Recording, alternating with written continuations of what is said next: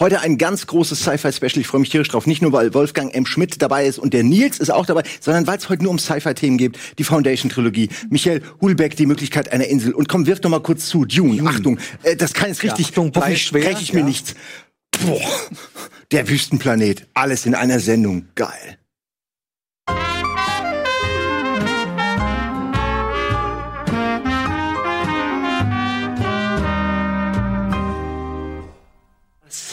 Das ist eigentlich ein schöner Anfang. Durch das Rumwerfen gerade gab es einen Knick und ich finde, Bücher müssen benutzt aussehen, weil es sah frisch gekauft aus, muss ich sagen. Es sind die Falten eines Buches, also die den Charakter ausmachen, wie beim Menschen. Hallo. Hallo, Simon. Ähm, ich übergebe jetzt direkt an euch. Wir haben heute richtig geile Themen. Ich will nicht die ganze Zeit reden. Ich habe versucht, mich ein bisschen mit allen drei Themen irgendwie zu befassen, was, wenn man es ausweitet, eigentlich noch mehr sind. Weil Dune ist ein Buch, wurde von Herbert, äh, Frank Herbert dann irgendwie auf sechs ausgeschrieben. Dann haben noch die, also der Sohn hat noch auf acht weitergeschrieben. Wir, wir reden heute aber wahrscheinlich nur über das erste. Dann die Foundation-Trilogie sind, glaube ich, sieben einzelne Kurzgeschichten, auf jeden Fall, oder fünf, nein, fünf sind's, aber dann auf drei, auf eine Trilogie. Du hattest auch Probleme, mhm. ne? Genau. Irgendwie rauszufinden, was ist jetzt was. So ein bisschen wie bei äh, Dark Tower, wo es auch verschiedene Sachen mhm. gibt, ne? Ähm, verschiedene Längen. Äh, wurde runtergedampft auf eine Trilogie und dann die Möglichkeit einer Insel muss man zugeben, es steht für sich. Genau. Kommst du gleich noch dazu, aber es basiert schon noch in der Welt, die er geschaffen hat. Also in, spielt auch so ein bisschen, gibt Bezüge auf andere Romane früher. Ja, ein bisschen, ja. Also es spielt schon so genau. in derselben Welt. Es gibt auch eine Erzählung, Lanzarote von Welbeck und vieles in diesem Roman spielt auf Lanzarote. Also es gibt auch einen Welbeck-Kosmos, aber der ist nicht so eng vernetzt, wie das jetzt bei Asimov der Fall ist. Ja, ich bin sehr gespannt, was wir jetzt hier rausfinden. Wer möchte denn anfangen? Weil ich weiß, ich könnte ewig reden, aber vielleicht ist es besser, wenn wir erstmal den Gast irgendwie, der heute äh, total, ja, was mich tierisch freut, für uns Zeit gefunden hat, wenn du einfach mal anfängst warum du dich genau. zum Beispiel für dieses Buch entschieden hast. Ich habe mich für die Möglichkeit einer Insel entschieden. Erstmal, weil Michel Houellebecq meines Erachtens der beste Schriftsteller der Gegenwart ist. Warum? Weil er ein wirklicher Gegenwartsschriftsteller ist. Er bringt nämlich die großen gegenwärtigen äh, Themen in seine Romane rein und er ist ein großer Gesellschaftsdiagnostiker. Manche sagen auch, er sei ein Prophet, weil er viele Dinge vorwegnimmt und das merken wir aber auch hier. Und dies ist ein Science-Fiction-Roman der etwas anderen Art, nämlich äh, er besteht eigentlich aus zwei Teilen die immer kapitelweise hin und her wechseln. Es gibt einmal die Erzählung von Daniel I. Das ist ähm, der Protagonist, der Comedian ist, sehr erfolgreich ist mit äh, sehr politisch unkorrekten Witzen, der aber einen großen Überdruss hat, wie so viele Wellbeck-Figuren, der eigentlich merkt, dass er altert, der äh, noch äh, die Liebe sucht, aber sie so richtig nicht mehr findet. Liebe meint bei äh, Willbeck immer sexuelle Erfüllung. Äh, in sehr vielen pornografischen Szenen wird das dann auch en Detail geschildert. Und dann gibt es die andere Figur, das ist Daniel 24 beziehungsweise Daniel 25. Das ist 2000 Jahre später. Das ist der Neomensch, der dann äh, erschaffen wurde, eine ähm, ja neue Spezies, muss man sagen, also die auf einer neuen Ebene äh, funktioniert, also ein optimierter Mensch, wo es aber keine direkten zwischenmenschlichen Kontakte mehr gibt. Die Erde ist äh, ziemlich unbewohnbar und diese äh, ähm, ja neuen Wesen, die da noch humanoid sind, die kommunizieren über so Art Chatprogramme miteinander. Und es ist ein ganz großartiger Roman deshalb, weil Welbeck hier einmal unsere Gegenwart seziert wie kaum ein zweiter. Er macht das ähm, auf eine Weise, dass man erschüttert ist darüber, denn äh, Welbeck hat eines begriffen. Es gibt von Karl Marx im kommunistischen Manifest gibt es äh, den Satz, dass im Kapitalismus alles Stehende und Ständische verdampft. Das bedeutet, dass alles seine Bedeutung verliert. Familienstrukturen lösen sich auf, Kultur löst sich auf, alles wird entwurzelt dadurch und alles wird in die Sphäre der Kapitalakkumulation des Konsums überführt. Und was bedeutet das eigentlich, wenn man diesen Satz ganz ernst nimmt? Das zeigt Welbeck mit allen Romanen. Das heißt nämlich, dass am Ende auch so etwas wie Liebe verschwindet, weil es dann nur noch um sexuelle Attraktion geht und äh, Sex kann sich der äh, leisten, der das meiste Geld hat. Das ist eine These, die in allen Welbeck-Romanen der Fall ist. Und er zeigt eine Gesellschaft, die eigentlich keine, die kein transzendentales Obdach mehr hat, die die Religion verliert. Er beschreibt, wie das, Christentum sich auflöst. Er beschreibt die letzte Gegenströmung noch für diese ähm, ja säkularisierte Zeit. Das ist der Islamismus der Radikale, aber auch dem gibt er nicht mehr viel Raum. Also der hat noch mal eine Chance. Äh, der versucht sozusagen noch einmal eine Gegenwelt aufzutun. Das ist auch ein großes Thema der Islamismus bei Welbeck, zum Beispiel in die Unterwerfung. Und hier ist es eben so, dass er zeigt, aber es entsteht eine neue Religion. Und das ist das, was wir heute als Transhumanismus bezeichnen würden, nämlich eine äh, Religion, die äh, vor allem wissenschaftlich fundiert sein will, indem sie sagt, wir müssen äh, den Menschen so, wie er ist, abschaffen, wir müssen ihn optimieren, wir müssen ihn überwinden. Da ist Nietzsche mit drin, da ist aber dann eben auch Silicon Valley mit drin und dieser neuen Sekte, der sich der Comedian da anschließt, die erinnert an diese ominöse UFO-Sekte, die es Anfang der 2000er ja, ja. mal gab. Da gab es auch in der Bildzeitung immer so tolle Stories drüber, dass die jetzt Menschen klonen wollen und so.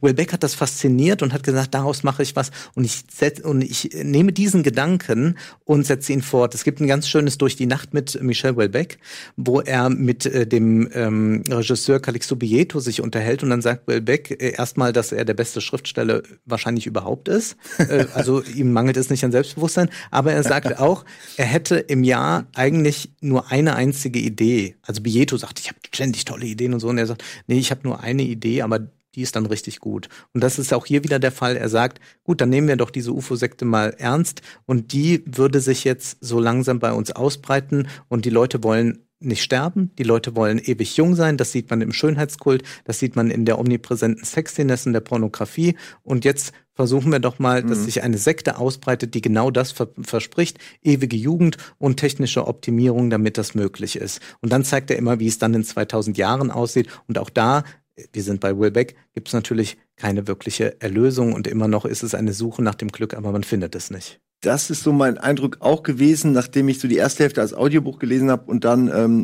mir eine Zusammenfassung einfach, damit mhm. ich vorbereitet bin. Es gibt niemanden, der wirklich am Ende eine Erlösung bekommt. Bis, das zieht sich so, zieht sich das so auch durch die anderen Bücher von Ulbeck?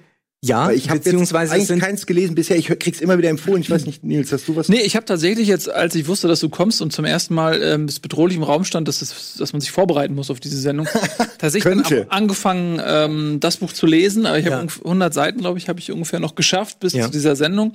Ähm, von daher jetzt bin ich, weiß ich auch am Ende, dass äh, niemand happy ist. Aber ähm, ich bin, ist auch mein erstes Buch von von Welbeck und ja. äh, ich finde seinen Schreibstil ähm, sehr gehoben, sagen ja. wir mal so. Also, wenn ich das mit den Sci-Fi-Büchern vergleiche, die ich sonst so lese, die äh, glänzen in erster Linie mit Inhalten oder Visionen, mhm. ja.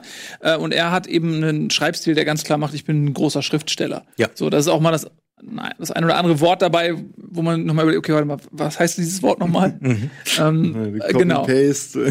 so ungefähr, genau. Ähm, aber äh, ich fand äh, daneben, neben diesem, neben diesem stilistischen, was einem sehr ins Auge fällt, äh, fand ich tatsächlich das Thema auch total interessant, weil das, wie du ja auch sagst, total zeitgemäß ist. Ja. Ähm, äh, Kurzweil zum ja. Beispiel, der ja auch irgendwie dieses Thema hat, ähm, äh, dass er nicht sterben will und diese ewige Jugend und so weiter. Und ich glaube auch, und das ist Thema in, in vielen Sci-Fi ähm, Romanen oder Medien, ähm, dass diese Unsterblichkeit irgendwann erreicht werden kann. Die Frage ist, auf welchem Wege, ob man sich digitalisiert und dadurch quasi dann auf die Art und Weise jung bleibt. Die Singularität. Die Singularität, ja. genau. Oder ob es eben was Biologisches ist, dass du eben die Notwendigkeit des Alterns in irgendeiner Form biologisch ausschaltest. Aber es ist ja auf jeden Fall, es ist ein das Thema ist so alt wie die Menschheit, aber mhm. wir waren noch nie so nah dran. Mhm. So, man hat so ein bisschen das Gefühl, okay, ich kann es schon sehen. Mhm. Vielleicht schaffen wir es Vielleicht schaffe ich es noch, wenn ich mich beeile. ja. Mit beeilen meine ich eigentlich genau das Gegenteil, nämlich ähm, sich so weit äh, zurückzunehmen, dass der Körper so lange durchhält, äh, mhm. bis dieses Ziel irgendwann erreicht werden kann.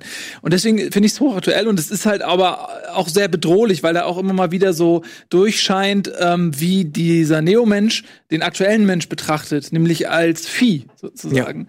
Ja. Ähm, und das, das, das ist auch so eine Bedrohlichkeit, ja. äh, finde ich, mit drin. Ich habe das auch so empfunden, dass der Mensch sich weiter degeneriert hat, dass diese Degeneration, die im Buch ja am Anfang irgendwie sichtbar wird, in der Gesellschaft, dass die sich viel weiter fortgesetzt hat, 2000 Jahre in, in die Zukunft mhm. und dann wirklich es nur noch so Wilde sind, die auch in strengen, wie Tiere, hierarchischen Gruppen, nur der, nur der König darf irgendwie äh, die Frauen irgendwie begatten und so. Also, so hatte ich das jetzt äh, verstanden, oder? Dass das Ach, auch wirklich, ja, ja. Also, also es ist kein, der Neomensch hat Glück gehabt, dass der alte Mensch eben auch, äh, sage ich mal, auf dem Abstieg war. So Sonst Leute, hätte er vielleicht gar nicht aufsteigen können. Ja, so Leute wie Kurzweil, äh, die versprechen natürlich einen Fortschritt im Sinne von, das ist ein Fortschritt für uns uns alle. Und Wellbeck sagt, äh, na ja, also es gibt ein, Vor ein, ein Fortschreiten, aber das ist nicht etwas, was nicht unbedingt. unbedingt besser macht. Mhm. Und das ist etwas, weil äh, mit der Erlösung, also es gibt immer wieder diese Suche nach Erlösung bei Wellbeck und man findet sie bei Wellbeck dann immer nur dort, wo man sie eigentlich nicht finden will. Also in der, äh, es gibt zum Beispiel bei äh, Unterwerfung, so viel als Spoiler da vielleicht sein, dass es eben den, die Möglichkeit gibt noch für den Protagonisten, der genauso haltlos ist wie dieser, äh, zum äh, Islamismus zu konvertieren konvertieren und dann sozusagen äh, äh, also sich der Scharia zu unterwerfen und äh, ob darin nicht auch eine Lust und eine Möglichkeit liegt. Ja, oder also, auch ins Gewinnerteam zu wechseln. Ja. Wenn man sieht, ja, ey, die gewinnen, ich ja. meine, da denkt man schon, okay, fuck, ist ja. eigentlich so einfach. Ja. Ne? Das ist, die Verlockung ist durchaus groß, sich selbst eigentlich, oder was man auch immer bis dahin gedacht hat, zu verraten ähm, und zu sagen, okay, es ist ein, ein böser Schriftsteller, aber im, im besten Sinne. Also er ja. will wirklich immer dort, dorthin gehen, wo es weh tut, wo eigentlich unsere Gedanken äh, anfangen, irgendwas abzufedern und sagen, na ja, so schlimm wird's nicht kommen oder ach, wir finden bestimmt auch wieder eine Ethik, dass das auch mit den Robotern gut wird oder so.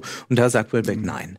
Und, und das ist etwas, was er konsequent durchzieht seit seinem ersten Buch Ausweitung der Kampfzone. Und es ist immer eine, eine Abrechnung mit der Gegenwart, aber auch eben eine, zeigt, äh, dass es nicht, nicht besser wird. Jetzt sein neues Buch Serotonin handelt von einem Depressiven, ähm, der nur noch mit äh, Serotonin halt sich irgendwie über Wasser halten kann. Und es ist auch ein besonderer Humor natürlich hier drin. Das ist Einmal gibt's ja eine unglaubliche Stilhöhe, dass man merkt, das ist also ein großer Schriftsteller. Und zugleich beschreibt er ja dann wieder Sexszenen auf so ja äh, pornografisch abwertende Weise, also dass er auch äh, dann viele Begriffe in den Mund nimmt, die wir jetzt nicht in den Mund nehmen hier, äh, um das zu schildern, dass er auch da immer wieder so, so einen Bruch zeigt. Denn was er auch macht, ist, sobald er eine Figur einführt, dann geht er zunächst an das, was man als äh, normaler, als von so einem Schriftsteller nicht erwarten würde. Also man würde ja sonst eine Figur charakterisieren, was sie beruflich macht und dann wie sie aussieht und wie sie sich verhält und so. Und er fragt sich äh, erstmal, na, ist das Höschen schon feucht oder so. Also das das sind so Sachen, die er sofort, ja, also so was wir so, was wir so äh, untergründig natürlich immer in uns mitschwingt und so und wo, wo wir uns, also wir wir lesen das auch mit einer gewissen, mit einem gewissen Voyeurismus oder fühlen uns auch immer wieder dabei ertappt. Und das ist eigentlich das Großartige bei der Sache, dass er ähm, tatsächlich Literatur als etwas versteht, wo äh, die wirklich großen Gedanken gedacht werden können, aber wo auch das Böse gedacht werden kann und wo er, äh, wo immer das möglich ist, was vielleicht so im normalen Diskurs nicht stattfindet. Deswegen wird er natürlich auch kritisiert. Äh, jedes Buch ist eigentlich ein Skandalbuch und äh, erregt ich die Gemüter. So, ich bekomme ihn von der Seite auch immer immer so mit, ja. äh, als wäre das jetzt was besonders, ähm, ja etwas, was wieder die Norm ist. Aber ich finde es, wie gesagt, die ganze Bandbreite des Regenbogens. Sein Regenbogen ist halt das literarische Gold, genauso wie dann auch braune Töne irgendwie. Ja. Kann ja auch eine Masche sein, also genau wie die Genau, Figur, er weiß die äh, in seinem Roman, äh, der ist ja auch Komiker und macht Bühnenprogramme und schreibt äh, auch Drehbücher und so weiter und für den ist äh, das äh, Schockieren ein Element, mit dem er sich Aufmerksamkeit und damit eben auch äh, Geld äh, am Ende des Tages ähm, holt. Und äh, so macht er als Schriftsteller das eventuell auch. Er zeigt erstmal, er ist ein großer Schriftsteller und dann macht er erstmal wieder diese ähm, schockierenden Momente rein und man weiß aber, okay, er reduziert sich nicht darauf, er kann auch anders und deswegen, ja. ich finde, wenn jemand vorher nicht beweist, dass er ein großer Schriftsteller ist und sich dann nur darauf reduziert, ja. ähm, der, der kann eventuell das gleiche Potenzial haben, aber man stellt ihn sofort Roach. in eine andere Ecke rein. Ja, so ist es ja. ja. Vielleicht darf ich eine Passage vorlesen, dass man einen, einen Eindruck sogar. davon hat, Gerne mehr, wenn die noch nie Wellbeck äh, gelesen haben. Und zwar geht es jetzt darum, dass er also darüber reflektiert, dass ähm, das Zeitalter der Liebe äh, vorbei ist und jetzt ist eben der Protagonist, der über all das nachdenkt. Der hatte eine Affäre noch mit einer jungen Frau, Esther heißt die, und der hat dann nochmal größte sexuelle Erfüllung, aber dann wird ihm irgendetwas klar, nämlich für Esther wie für alle Mädchen ihrer Generation war die Sexualität nur ein angenehmer Zeitvertreib, der von Verführungskunst und Erotik gesteuert wurde und keinerlei affektive Verpflichtung voraussetzte. Vermutlich ist die Liebe, genau wie Nietzsche zufolge das Mitleid, seit jeher nur eine Fiktion gewesen, die von den Schwachen erfunden worden ist, um bei den starken Schuldgefühle hervorzurufen und deren Freiheit Freiheit und natürliche Grausamkeit Grenzen zu setzen. Die Frauen waren einst schwach gewesen, besonders zur Zeit der Niederkunft. Sie hatten in den Anfängen einen, einen mächtigen Beschützer im Leben gebraucht und zu diesem Zweck haben sie die Liebe erfunden. Aber heute waren sie stark geworden, waren frei und unabhängig, also stehen und ständig mhm. und verzichten seither darauf, ein Gefühl zu erwecken oder zu empfinden, das keinerlei konkrete Rechtfertigung mehr besaß. Das mehr als tausendjährige männliche Vorhaben, das heutzutage den pornografischen Filmen deutlich zum Ausdruck kommt und das darin besteht, die Sexualität jegliche affektive Konnotation zu nehmen und sie in den Bereich des reinen Zeitvertreibs einzureihen, hatte sich endlich in dieser Generation durchsetzen können. Was ich empfand, konnten diese jungen Leute weder empfinden noch wirklich verstehen. Und hätten sie es verstehen können, wären sie davon peinlich berührt gewesen, wie beim Anblick einer lächerlichen, etwas schmachvollen Sache oder angesichts eines Stigmas aus älterer Zeit. Nach Jahrzehnten der Konditionierung und eifrigen Bemühens hatten sie es schließlich geschafft, eines der ältesten menschlichen Gefühle ihrem Herzen zu entreißen. Und jetzt war es geschehen. Was zerstört war, konnte nicht erneuert, erneut gebildet werden, ebenso wenig wie sich die Scherben einer zerbrochenen Tasse selbst wieder zusammenfügen konnten. Sie hatten ihr Ziel erreicht. Zu keinem Zeitpunkt ihres Lebens würden sie die Liebe kennenlernen. Sie waren frei. Hammer. Und das, das ist erstmal sehr schön geschrieben. Es hat was sehr Lakonisches auch. Er lehrt es äh, erstmal wieder pathetisch auf, dann wieder nicht, dann macht er es wieder ganz profan. Und indem er sagt, sie waren frei, ist das natürlich ein unglaublich zynischer Kommentar, weil er sagt, das ist doch das, was ihr immer wolltet. Aber es ist nicht die Conclusion, die man nach dem Text erwartet. Aber ja. ihr äh, werdet natürlich unglücklich sein. Und diese Freiheit, die Freiheit unglücklich die, zu sein. Genau, diese Freiheit in unserer liberalen Gesellschaft ist eigentlich das, was er zeigt. Und dass die natürlich ähm, dann für eine Sekte wie jetzt diese transhumanistische natürlich ein prima Nährboden ist, dass er das dann zeigt und dass er dann in diesen Kapiteln, wo dieser äh, neue Mensch dann äh, äh, beschreibt, da, da zeigt er eigentlich dann etwas, wo man eben keine greifbare Figur mehr hat, sondern man weiß gar nicht, ja, das ist so, also einmal sind diese Stellen poetisch, aber sie haben auch was unglaublich Verlorenes, weil es eben nicht mehr greifbar ist mit Figuren. Es gibt eben nur noch so komische Schätze und das ist ein bisschen wie wir das heute auch schon äh, erleben, wenn wir irgendwie daten oder so über über Chats, ja, also da ist, ähm, was ist das eigentlich für ein Gegenüber, mit dem wir es dann noch ja. zu tun haben? Und das beschreibt er da auf eine sehr, sehr poetische Weise. Und das ist auch, was man oft bei Wellbeck bei all dieser Drastik auch der, der Sexszenen so vergisst, ist, dass er eigentlich schon noch so ein Romantiker ist, der aber merkt, dass diese romantische Welt eben nicht mehr existiert. Und das, ich habe es auch ein bisschen gelesen wie eine Bibel im Übrigen. Denn die, diese ähm, neuen Menschen bekommen immer die Berichte von den Älteren. Ja. Und hier, das, das ist der ist erste. Und das ist eigentlich so wie, wie ähm, das Evangelium. Also das waren so die, die, als der erste mhm. Aufbruch kam. Und so wird das auch so ein bisschen rezipiert und deswegen auch diese Einteilung äh, Daniel 1-9. Also das ist genauso wie eigentlich die Bibel eingeteilt ja. ist. Mhm. Es ist ein sehr schöner Kniff, auch dramaturgisch, dass man ja. eben immer wieder hin und her liest und man diesen entemotionalisierten Neomenschen äh, sieht, der da sitzt, äh, der braucht kaum was. Ich glaube, die brauchen irgendwie ein bisschen Wasser ja. und Mineralstoffe. Ansonsten sind die, haben die Photosynthese und mhm. können sich einfach, und wenn sie sterben, wird direkt jemand nachproduziert, der dann Daniel 24 heißt und wird mhm. angeliefert. Und äh, die sind in so einer einfach so wie so ein ewiger Beobachter nur und gucken ja. sich das einfach nur passiv an. Und das geht eine ganze Weile auch so. Ähm, und das finde ich irgendwie, das ist sehr schön dargestellt. Das hat so eine Melancholie irgendwie, weil sie, aber sie eigentlich ist es mega langweilig, was sie machen, aber sie mhm. empfinden es ja nicht als Langeweile, weil sie keine Emotionen mhm. empfinden. Dadurch, äh, das ist und man sieht dann, wie so langsam der Funke irgendwann er, er, er, er vielleicht ein Funke Menschlichkeit wieder äh, erwacht in diesen in diesen genau. roboterartigen Wesen. Ich will jetzt auch nicht spoilern oder so, aber ja. es ist schon interessant zu sehen. Zum Beispiel ein Ding, ein Beispiel, was dir gefallen wird. Auch wenn ich es nicht, ich glaube, es wäre in der Realität nicht so. Aber die haben ja alle einen Hund. Mhm. Also Daniel oh. 1 hat einen Hund, ja. mit dem er auch wirklich äh, typische, ne, also der Hund ist der Beste und so. Und ähm, die Neo-Menschen haben auch jeweils einen Hund, aber wenn einer der Neomenschen stirbt, in dem Fall jetzt Daniel 23, dann kommt Daniel 24 und der Hund merkt, dass das nicht derselbe ist und geht dann so langsam ein. Und die Daniels wissen darüber Bescheid und geben sich dieses, die haben rudimentäres Wissen, mhm. mit dem werden sie ausgestattet und dann mit 18 Jahren geboren oder so. Genau. Und äh, aber die lesen das alles so nach, was sie halt quasi, weil ich glaube, die Maschinen sind fehlerhaft, die sie irgendwie bauen. Genau. Und dadurch haben die nicht das ganze Wissen und lesen immer nur was die Tagebuch auf und die die Anmerkungen der der anderen Daniels. Und wie gesagt, das mit dem Hund hatte ich irgendwie, ich glaube nicht. Ich glaube, ein Hund würde sagen, gut, du bist nicht derselbe, aber du bist auch cool. Ja.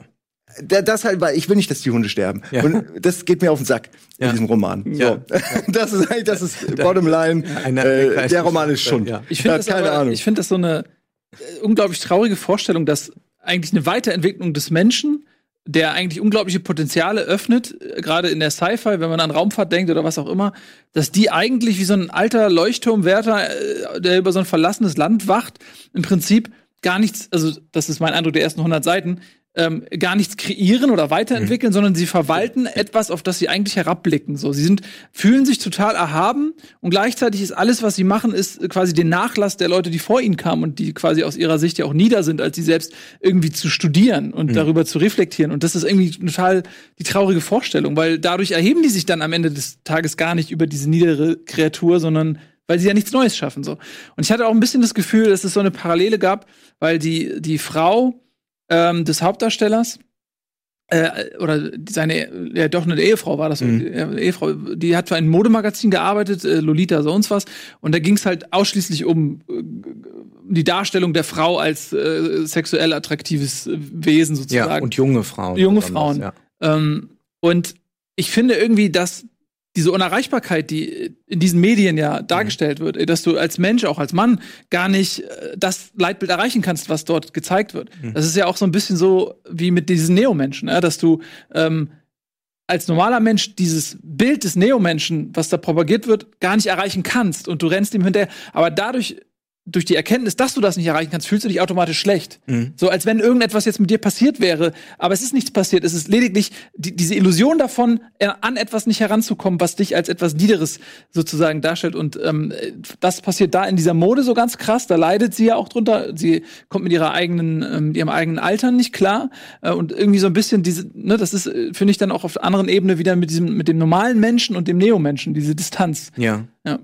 Ja, das ist, das ist sehr schön. Und wir, wir haben ja permanent diese, diese Leitbilder. Äh, in, in Fitnessstudios ist es ja oft so, dass oben Bildschirme laufen mit äh, mhm. Fitnessvideos und du sollst da tremmeln und laufen, um das da oben zu erreichen und schaffst es nicht. Wie die Karotte, Aber, wirklich aber es ja. ist auch schon eine Optimierung. Also es ist auch schon eine Optimierung, die, vor, äh, die man vornimmt, um jünger zu sein, äh, plastische Chirurgie und all das. Und Wellbeck geht dann eben noch weiter. Äh, warum denn da Schluss machen? Warum nicht auch dann eben auf diesen Transhumanismuszug aufspringen? Und für mich ist Wellbeck eben jemand, der wirklich sehr gut auch ähm, unsere moderne Wirtschaft deswegen beschreibt. Also er beschreibt immer mit einem großen Zynismus eben, wie neue Produkte kreiert werden und dass man sich immer dabei äh, bei niederen Instinkten bedient, um die dann auch ordentlich vermarkten zu können und dass am Ende natürlich äh, der Mensch selbst zu einer Ware wird. Und das ist äh, eigentlich ist er äh, Redwell Beck wird oft so als sehr konservativer ähm, Schriftsteller oder rechter äh, Schriftsteller angesehen. Ich würde es überhaupt nicht sagen. Ich glaube, dass er mhm. eigentlich einer ist, der äh, links ist in, in der Form, dass er äh, erkannt hat, wie das äh, System funktioniert und dass er das aber ähm, jetzt nicht ähm, moralisch bewertet, wie das jetzt ein Hollywood-Film tut, der auch irgendwie sagt, ja, ist ja schlimm, wenn irgendwie alle sich da so äh, optimieren und dann gibt's irgendwie so eine äh, beherzte Komödie, wo irgendwie Rentner wieder was Schönes erleben ja, ja, oder so. Und da würde ja. Wellbeck sagen, das glaubt ihr doch selbst nicht. Ähm, ich gehe jetzt mal da bis zum Ende. Also er ist eigentlich da in so einer äh, Tradition äh, fast äh, wie Marx und er ist auch jemand, der ähm, als erster eigentlich in, in den 90er Jahren schon erkannt hat, dass äh, die Werbeindustrie the die dominante Industrie ist. Er ist ja mit äh, Frederic Bechbede befreundet. Ich kenne ich kenn vielleicht diesen Mann 9, 9, 9 Euro. 99. Exakt, ja. Ich Und wusste, ich denke die ganze Zeit schon daran, weil das irgendwie alles die sind miteinander befreundet. Genau. Ah, das ergibt so viel Sinn, ja klar. Ja. Ja, und ich habe ja. Sogar der Film ist ganz okay, ist ein bisschen so sieben ja. von zehn, aber äh, fand ich auch. Der Roman ist besser. Ja, der hat natürlich nicht die Höhe von Wellbeck, will er auch, glaube ich, nicht haben,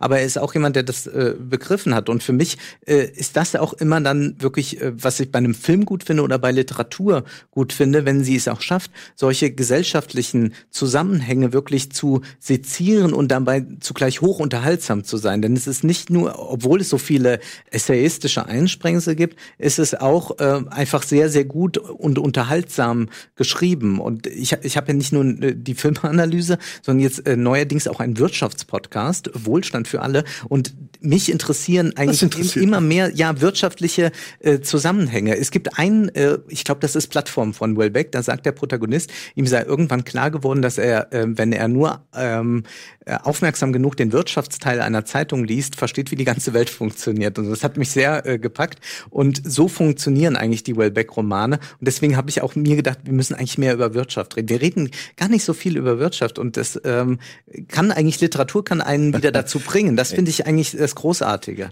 das super ist in meinem Kopf die ganze Zeit Überleitung, aber ich will auch noch weiter über das Thema reden, weil äh, Erlösung, ja. Wirtschaft, Zusammenhänge, größere Zusammenhänge, generationsübergreifende Entwicklung von Gesellschaften, ja. Neomenschen, das sind alles Themen, die auch in den anderen Büchern ja. noch vorkommen, äh, die wir heute hier haben. Ähm, ich, ich weiß nicht genau, wann der richtige Moment ist und sagen, okay, Erlösung zum Beispiel, das passt doch super zu Dune, weil da sitzen, sitzen die den ganzen Tag auf diesem Wüstenplaneten und sind passiv, die wie die Beobachter in, in Möglichkeit mhm. einer Insel und warten darauf, dass ein Erlöser kommt. Ja. Und fickt die Wand weg, tatsächlich kommt einer. Fantastisch. Also, nein, ja. müssen wir nicht. Wir können auch hier kurz Werbung machen, das sollte nur ein Teaser sein. Ja. Ähm, denn dann wechseln wir kurz mal von der Möglichkeit einer Insel jetzt zu Dune. Wir können auch gerne nochmal zurückkommen, falls uns nochmal äh, irgendwie die Inspiration. Parallelen sind ähm, ja da. Genau, es sind genug da. Und wir werden vielleicht auch noch ein bisschen was durchlesen und alles. Also wir machen jetzt kurz eine Werbung, die Zeit packen wir bitte. Haha, Regie, habt ihr gedacht, dass ihr fünf Minuten Kippenpause gewonnen habt? Nein, das wird hinten drauf geklatscht, denn wir haben genug Zeit heute. Ähm, wir sehen uns gleich wieder hier mit dann Dune und Nils Bohmhoff. Korrekt.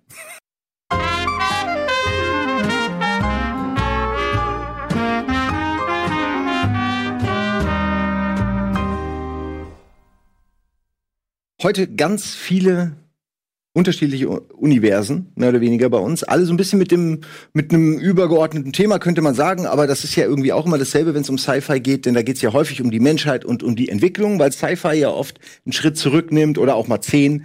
Äh, also wenn ich jetzt über Asimov rede, würde ich sagen, das sind auf jeden Fall schon da hat er kurz ein Fahrrad, sich ein Mietfahrrad genommen und ist wirklich in die Richtung mal eine Weile gefahren und hat dann zurückgeguckt. Bei Dune ist es nicht ganz so krass, die Dimension der Zeit, aber es ist auch schon ein, ein, ein, ein, ein umspannendes Werk sozusagen zeitlich. Ist, willst du, willst du mal anfangen, das ja. versuchen zu verorten irgendwo in diesem Kosmos? Also es ist auf jeden Fall schon ein sehr großer Zeitsprung, äh, weil auch äh, den Handlungen im Buch schon äh, Geschehnisse vorweggehen, die quasi jetzt ähm, zur, zum gesamten Kosmos gehören, die jetzt aber nicht unbedingt ähm, dort beschrieben werden. Ähm, also es sind viele zehntausend Jahre in der Zukunft, in der das spielt.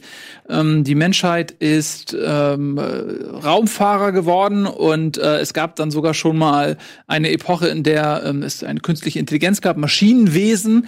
Ähm, man muss sagen, das Buch ist aus den 60er Jahren. Also die Vorstellungen ja, ja, ja, von Sci-Fi sind nicht immer äh, die, die sie heute sind. Das ist immer so mit Sci-Fi, dass man dem Test der Zeit nicht immer so standhält. Hm. Ähm, und es gab dann schon mal einen Krieg ähm, mit diesen Robotern, mit diesen künstlichen Wesen und äh, die Menschheit hat den gewonnen sozusagen sozusagen, hat die ausgerottet und äh, dann verboten, dass äh, überhaupt künstliche Intelligenzen wieder hergestellt werden. Ähm, das ist aber ehrlich gesagt im Roman selbst gar nicht so ein wichtiger Punkt. Nur für einen Charakter ist das äh, wichtig. Es gibt nämlich so Mentaten. Und die Mentaten sind ähm, genau. im Prinzip menschliche Rechner. Also die haben eine unglaubliche Logik und die werden von den Herrschern eingesetzt, um eben Kalkulationen anzustellen, sozusagen. Ähm, das aber nur am Rande, um dir zu zeigen, dass da also der Kosmos schon sehr groß ist. Finde ich aber schön, dass sie sich nicht einfach gesagt haben, es gibt nur diese Mentaten und wir mhm. Vergessen KI, sondern dass sie eine logische Erklärung haben, warum man das vermeidet. So ge gebranntes Kind scheut äh, so das Feuer. Genau. Ähm, und in dem Zeitraum, wo dieses Buch spielt, ist es so, dass es einen Imperator gibt und es gibt verschiedene Herrscherhäuser, die diverse Planeten sozusagen ähm, als ihre Lehen betrachten. Sagt man das so, ne? So, mhm. Lehnsherr. ja, äh, oder? Ja, ja, ich, genau. Und ähm, dann gibt es verschiedene Häuser, unter anderem das Haus Atreides, das ist äh, quasi das Haus, wo dann auch die Hauptdarsteller herkommen. Äh, oder auch das Haus Harkonnen, das sind die Schurken. Ich finde, das kann man phonetisch, klingt das schon sehr schurkig. Harkonnen. Harkonnen. Ähm, und der Imperator, der sozusagen ähm, der mächtigste von allen ist, der ähm, aber auch mit diesen Häusern sich auf ähnliche Art und Weise rumschlagen muss, wie es vielleicht früher ein König mit den verschiedenen Herzoghäusern irgendwie tun musste, die ihn dann auch legitimieren mussten. Sie, er war so ein Stück weit auch von ihnen angewiesen, auf, auf sie angewiesen, auch wenn er so ein bisschen Alleinherrscher ist. Man hat so ein bisschen Game of Thrones Vibes, oder? Bilde ich mir das mal ein, so diese ja. Familien. Oder würdest du zwar, weil ich habe ich hab ja. Game of Thrones zum Beispiel nicht gelesen, würdest du sagen, ist ähnlich oder beschrieben oder ist was völlig anderes? Es, nee, also es ist, eh, es ist ganz anders geschrieben okay, in meinen Augen, ja. ähm, aber natürlich ist die Konstellation eine ähnliche, wenn ähm, du eben diese verschiedenen konkurrierenden Häuser miteinander hast. Und in dem Fall ist es so, dass der Imperator ähm, Angst davor hat, dass die Atreides ähm, zu mächtig werden. Das ist ein sehr nobles Haus mit einem sehr charismatischen Anführer und äh, die wohnen auf einem äh, sehr fruchtbaren paradiesischen Planeten und ähm, er lässt sich eine List einfallen. Er schreibt dann äh, den Wüstenplaneten Arrakis quasi über auf das Haus Arrakis, die dann eben als die neuen Lehnsherren ähm, nach Arrakis oder auch Dune, das ist sozusagen der, ähm, der Name des Planeten, der zweite Name, ähm, dass die dort hinreisen müssen mit Sack und Pack äh, und fortan also auf diesem Planeten leben und den sozusagen als Herrscher auch verwalten. Ähm, das scheint jetzt erstmal ein Geschenk zu sein, es ist aber ein vergiftetes Geschenk, denn ähm, es wird sich dort eine Intrige entfalten. Die ähm, Herrscher von Arrakis sind eigentlich die Harkonnen. Das ist, äh, der Anführer ist ein fetter äh, aber sehr intelligenter, durchtriebener Baron, ähm, der natürlich nicht einfach von diesem Planeten geht. Ähm, und die Bedeutung des Planeten ist deshalb so groß, weil nur dort äh, das Spice, äh, die Melange, abgebaut werden kann. Das ist ein Gewürz, was zum einen ähm, die Fähigkeit verleiht, dass man sozusagen ge sich geistig erweitert, eine Erweiterung erfährt.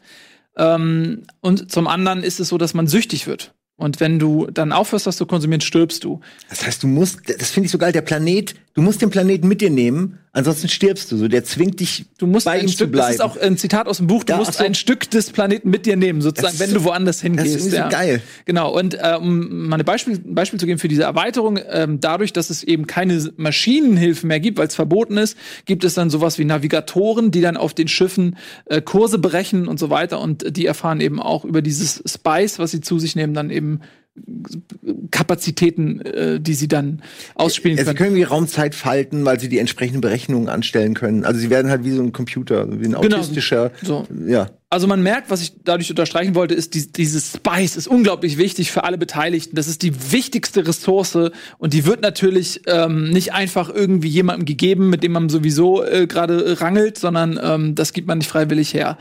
Äh, und so kommt es dann auch. Äh, diese Intrige entfaltet sich dann irgendwann und ähm, das Haus Atreides wird gestürzt und die Harkonnen, die sind im Bunde mit dem Imperator und nehmen dann den Platz ein. Ähm, aber ich wollte noch ein bisschen was erzählen, ja, wie, das, wie, diese, wie diese Geschichte mhm. aufgestellt ist. Es gibt da verschiedene Lager. Ähm, ganz wichtig sind die äh, Bene Gesserit. Das ist eine ähm, Vereinigung, eine Sekte, wie man es nennen möchte, ähm, von weiblichen ähm, ja, Priesterinnen, die ähm, seit Jahrtausenden versuchen, über Manipulation von irgendwelchen äh, Geburten so eine genetische Linie ähm, äh, zur Entfaltung zu bringen, die dann mündet in dem einen Propheten sozusagen. Ähm, und in dem Quisatz Haderrat heißt er, glaube ich, ne? Quisatz Haderrat, irgendwie so. Das ist so der, der Name ähm, des Endproduktes. Und das machen sie so, indem sie immer wieder Leute aus und, ihrer Schule. Was kann der dann? Also es gibt, der soll ja Fähigkeiten haben, genau. die alle anderen nicht besitzen. Er äh, kann überall gleichzeitig sein, was so viel bedeutet, er kann in die Zukunft schauen, aber auch in die Vergangenheit. Ähm, er erfasst sozusagen alle Gewerke auf einmal, ja, so als wenn du wirklich dann einen Mensch hast, der rauszoomt und dadurch, dass er alles sieht, mhm. kann, er weiß alles, er weiß, was passieren wird, kann es dementsprechend natürlich auch verändern und so weiter. Ähm, und äh, sie machen das eben so, indem sie äh, Absolventinnen ihrer Schule in die Königshäuser schicken und dann so wirklich Blutlinien formen und sagen, okay, du kommst dorthin, äh, be bekommst ausschließlich Frauen, weil die den die quasi ja auf die Schule gehen können. Blumen züchten oder äh, so in der Art, so ein bisschen Mendelsche, ja. Mendelsche Erblehre mhm. so ein bisschen. Ähm, und ähm, dann gibt's aber quasi ein Ereignis, was ihrem Plan so ein bisschen zunichte macht. Und zwar gibt es eine Absolventin dieser Schule, das ist Lady Jessica. Das ist die Mätresse ähm, des ähm, Anführers äh, Leto Atreides, des Hauses Atreides. Und äh, die hat eigentlich die Pflicht, eine Frau zu, also Mädchen ihm äh, nur äh, zu äh, gebären. Und sie äh, verliebt sich aber wirklich dann in diesen ähm, Leo, Leto Atreides und dadurch, der möchte wohl wahrscheinlich einen Sohn haben als Thronfolger und sie schenkt ihm noch einen Sohn, verrät damit ihre eigene Schule.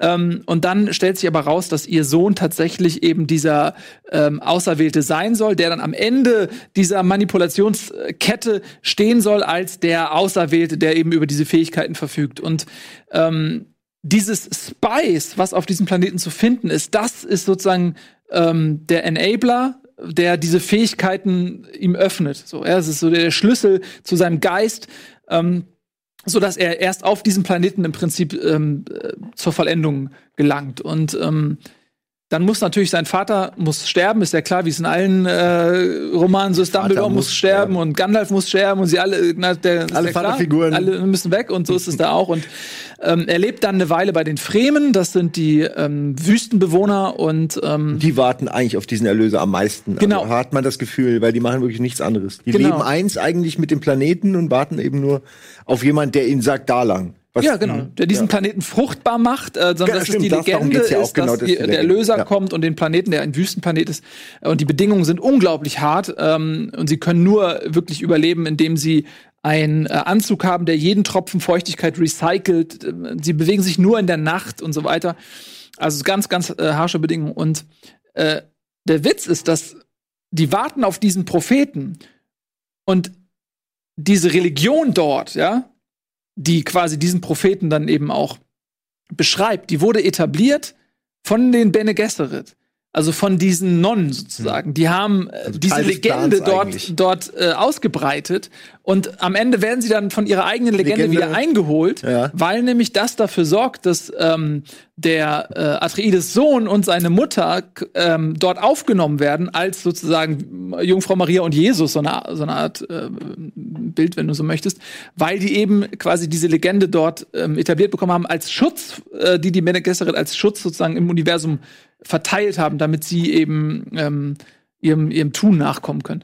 Äh, ich will jetzt gar nicht zu viel spoilern, weil ich bin jetzt schon im Bereich, in dem es so langsam dann auch so Handlungen vorwegnimmt. Ja, kommt drauf an, ob man das erste Buch nimmt oder eben wirklich die ganze Reihe, ja. weil da kannst du, könntest du noch es, zehn Stunden reden. Genau, es existieren, du hast es ja vorhin schon gesagt, also Frank Herbert hat, glaube ich, sechs geschrieben, dann ist er gestorben, dann hat sein Sohn ja. unter anderem mit jemand anderem noch hat sich zwei noch geschrieben. Ich hatte euch mal, glaube ich, was verlinkt, aber das ging auch ziemlich lang. Es gibt mhm. so eine wirklich eine Analyse, alle anderen Bücher, die, die ganz gut alles zusammenfasst. Hat das jemand gesehen? Äh, ich habe hab gehört. reingehört, aber den Überblick dann doch schnell verloren. Ja, ich habe es mir komplett angeguckt. Ich könnte aber auch nicht zusammenfassen. Ich wollte mir gar nicht angucken, weil ähm, ich ja die anderen Teile eventuell noch lesen wollte. Okay, aber trotzdem ein Bild nur für euch. Es gibt drin gibt es so einen sehr langen Herrscher, der eigentlich die die Menschheit quasi zu Langeweile und Monotonie verdammt, zu einer Diktatur des Friedens, was eine total geile mhm. Idee ist, weil er realisiert, die Menschen oder die, die das Volk äh, will einfach immer, will doch irgendwie immer Ärger und will doch irgendwie immer was anderes. Ähm, und das ist einfach so ein Wurm, so ein langer Wurm mit so einem menschlichen Gesicht vorne dran. Und ähm, also es, es ja, aber entwickelt das ist nicht sich so absurd, wie es klingt. Ich, weil nein, ich weiß, okay, aber es entwickelt sich teilweise ja. wirklich absurd weiter. Nee, also ich finde das erste Buch für sich genommen mhm. geil in der Zusammenfassung mhm. und auch mit dem Ende, aber es hat, ähm, also ich brauche nicht noch die, ich brauche nicht die komplette Weiterentwicklung. Ja, man muss zu, zu dem Wurm sagen, dass, äh, das habe ich noch gar nicht gesagt, weil das eigentlich das ikonische Merkmal ist äh, dieser Dune-Reihe, dass diese Raketenwürmer. Okay, ich meinte jetzt aber nicht so einen Raketenwurm. Nee, ne? aber, aber stimmt, er, ist ja, er ist ja, ja sozusagen äh, beides. Er ist ja Mensch- und Raketenwurm verschmolzen oder so, weil die Raketenwürmer äh, sind verantwortlich für die Produktion des Spice oder dieser Melange und wenn man die vernichtet, dann wird das, ähm, wird die Melange ausgehen und äh, die Menschheit in Chaos stürzen sozusagen. Ja. Und ähm, deswegen sind diese Würmer zu, zugleich Schrecken und äh, Abschreckung auch auf diesem Planeten, aber man kann eben auch nicht ohne sie. Aber dieses, das ist auch so ein bisschen geheimnisvoll. Die Menschen wissen ja. nicht, äh, wie das zusammenhängt. Die Fremen wissen ein bisschen mehr, weil das so eine Art Naturvolk ist. Ähm, aber die Zusammenhänge kennt keiner so wirklich. Und das ist, äh, die sind halt, die werden unfassbar groß und die, die Fremen haben eine Technik, die zu reiten ähm, und äh, das Stimmt, ist dann ja, ganz ja, episch, wenn sie dann auf diesen Wurm reiten. Ja, von Jodorowskis Dune, da wird das ja dann so ein bisschen beschrieben, das hätte so geil alles auch aussehen können. Ich meine, der, du magst den, glaube ich, nicht so, ja, den aktuellen. Von Lynch. Den, den Lynch-Film. Ja. Äh, was wäre, soll es denn jetzt nicht neu, du bist doch auch bei Kinofilm, soll das nicht irgendwie neu verfilmt Denis Villeneuve plante eigentlich eine. Ich glaube, Timothée Chalamet soll mitspielen, aber es kann sein, dass jetzt schon gerade, wo aber der Stoff wird bearbeitet. Wurde. Er das wird seit vielen okay, Jahren cool. bearbeitet und man will es machen, denn das war ja jetzt nicht unbedingt so das adäquate Meisterwerk, äh, was, ja. was ja. Lynch da geliefert hat. Also ein Film, der einen doch eher ratlos lässt, der toll ausstaffiert ist, ja. aber ja. er packt es nicht, diese zugegeben sehr komplexe Erzählung so zu erzählen, dass man mhm. damit irgendwas wirklich anfangen kann. Also da kann man mal sehen, ich bin ja nicht so der übermäßige Star Wars-Fan, aber man sieht schon, wie man eine Geschichte gut erzählen kann und wie man sie eben nicht. Oder ja, noch ein bisschen Leute. Filme mehr, äh, ein paar Filme mehr Zeit um, um ja. Geschichte und da, da, ja, aber würde die es als Serie sehen oder einen Film? Man kann also Dune sollte und als Serie, als Serie schreit natürlich sehr nach ja, Serie. Ja, definitiv. Also das äh, oder man müsste sich für einen Spielfilm von 120, 140 Minuten einen Strang rausnehmen und muss ganz, ganz viel weglassen, was auch möglich wäre, aber dann ist man schon natürlich ja. weit weg von der Vorlage.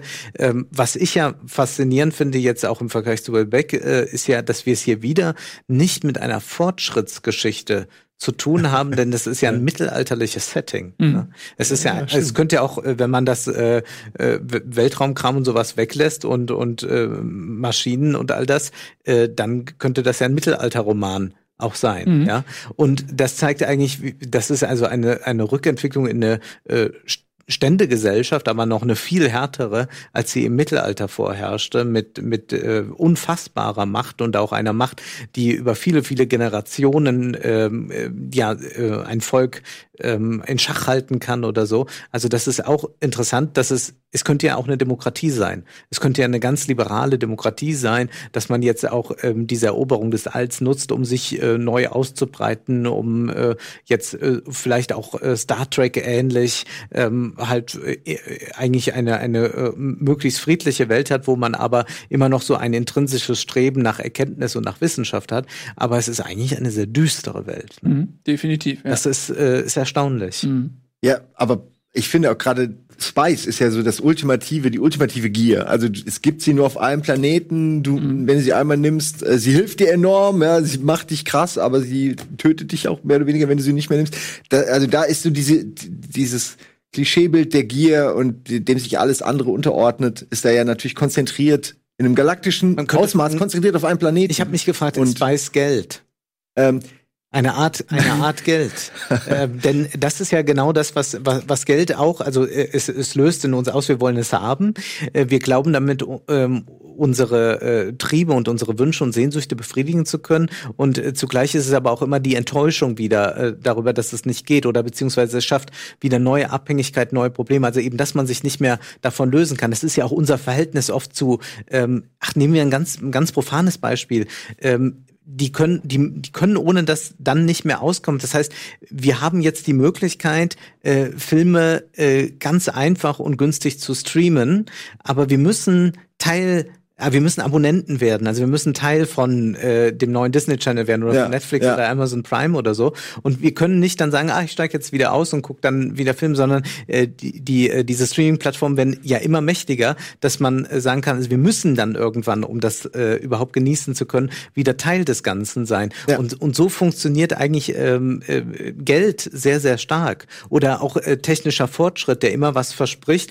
Ähm, es gibt, gibt von, von einem ähm, äh, Theorie, Philosophen, ökonomischen Philosophen Wolfgang Fritz Haug so einen schönen Satz über das Auto. Da sagt er, dass das Auto hat eigentlich die Städte ähm, verwandelt wie nach einem Bombenangriff. Also alles ist parzelliert. Ähm, dadurch, dass jeder mit seinem Privatauto durchfährt, aber zugleich dadurch, dass diese Parzellierung stattgefunden hat, braucht jeder ein Privatauto, damit man überhaupt noch durch die Stadt kann, weil alles ja, stimmt, das verdrängt alles andere. Es ist ja. einfach das all das alles beherrschende ja. äh, Instrument. Ähm, ja, krass. Ähm, das ist echt interessant, wie, wie diese ganzen Romane und Geschichten, wie das echt auch alles zusammenpasst. Äh, ich musste gerade an was denken, als du über Geld und Spice geredet hast. Und zwar, ähm, irgendjemand hat mir mal gesagt, Geld ist gefrorene Zeit. Und er meinte das so, dass man ja mit Geld was kaufen kann, was dann produziert wird. Man müsste es selbst machen, einen Fisch angeln, was auch mhm. immer ausnehmen. Und diese 15 Stunden Arbeit oder was auch immer, indem ich mir Konservendose kaufe, umgehe ich das. Und äh, wenn man jetzt mal deine Analogie nimmt, dass Spice Geld ist, dann passt das total gut, finde ich, zur Dune-Welt, weil man ja ähm, diese Raumzeit, also man kann ja die, die, die Zeitlöcher sozusagen, also nicht Zeitlöcher, aber du kannst ja die Reisen überhaupt erst, die interstellaren Reisen sind überhaupt erst möglich durch mhm. Spice. Mhm. Dadurch, dass du irgendwelche Wurmlöcher findest oder so. Das heißt, du sparst Zeit mhm. am Ende durch Spice. Also irgendwo passt das Bild, finde ich. Ähm, mhm. Und da musste ich gerade dran denken. Ich weiß nicht, willst du, also du willst nicht, weiter spoilen willst du nicht, oder? Weil also du hast es schon super detailliert erzählt und ich könnte dir auch noch bis zum Ende zuhören. Ich fände es auch nicht schlimm, wenn wir das spoilern. Ich meine, das aber Buch ist natürlich schon ein bisschen. Ich hätte noch eine Frage das meine ich, weil an dich und zwar eine Frage: ähm, Wie erklärst du dir das, dass ein Autor, der eine solche Vision da hat. Also die ja, also man hat ja, ich bewundere, wie du das da zusammenfasst. Ja, ich hätte auch, das ist doch beeindruckend. Also der so eine Vision hat, zugleich aber auf dann eben so vorhandene Dinge zurückgreift, also dass er sozusagen diesen mittelalterlichen Kosmos äh, hat, der uns sehr schnell präsent wird, der natürlich dann eben angereichert ist mit Science Fiction, aber dass er ihn hat. Ich habe mich gefragt, ist das zum einen auch eine Einstiegserleichterung für den Leser, weil er sozusagen auf etwas so ein mhm. bisschen wie die Welten funktionieren, kann man sich denken und das ist dann jetzt in äh, pervertierter Form oder so? Ähm, oder ist es auch einfach, dass man hier so ein bisschen was sieht, was man oft bei Science Fiction hat, äh, dass sie zum einen innovativ ist und zum anderen aber auch wiederum gar nicht innovativ ist, sondern auf sowas wie Heldenreise und lauter auf solche ja. äh, tradierte Erzählmuster oder tradierte Bildwelten zurückgreift. Also ich glaube, dass also ich kenne seinen persönlichen Hintergrund nicht. Er mhm. ist kein klassischer Autor in dem Sinne, sondern er ist eher so ein Typ, das ist sein Lebenswerk, aber er, er hat beruflich irgendwas anderes gemacht. Er ist jetzt nicht irgendwie, hat jetzt nicht 20.000 Bücher geschrieben. Ähm, ich glaube zum einen, dass je weiter du in die Zukunft denkst, des, desto schwieriger ist es auch zu treffen. Ja, mhm. wie so ein, du, wie ein Dart, den du schmeißt. Ja. und je weiter der fliegt, desto da schwieriger ist es. zur Foundation-Trilogie im nächsten Part. Weil ich nur jetzt und deswegen altert Science Fiction sehr schlecht, weil du ja auch der technische Fortschritt so schnell ist, wirklich, dass mit jeder neuen Errungenschaft die Vision äh, schwieriger äh, irgendwie zu treffen ist mit diesem Dart-File.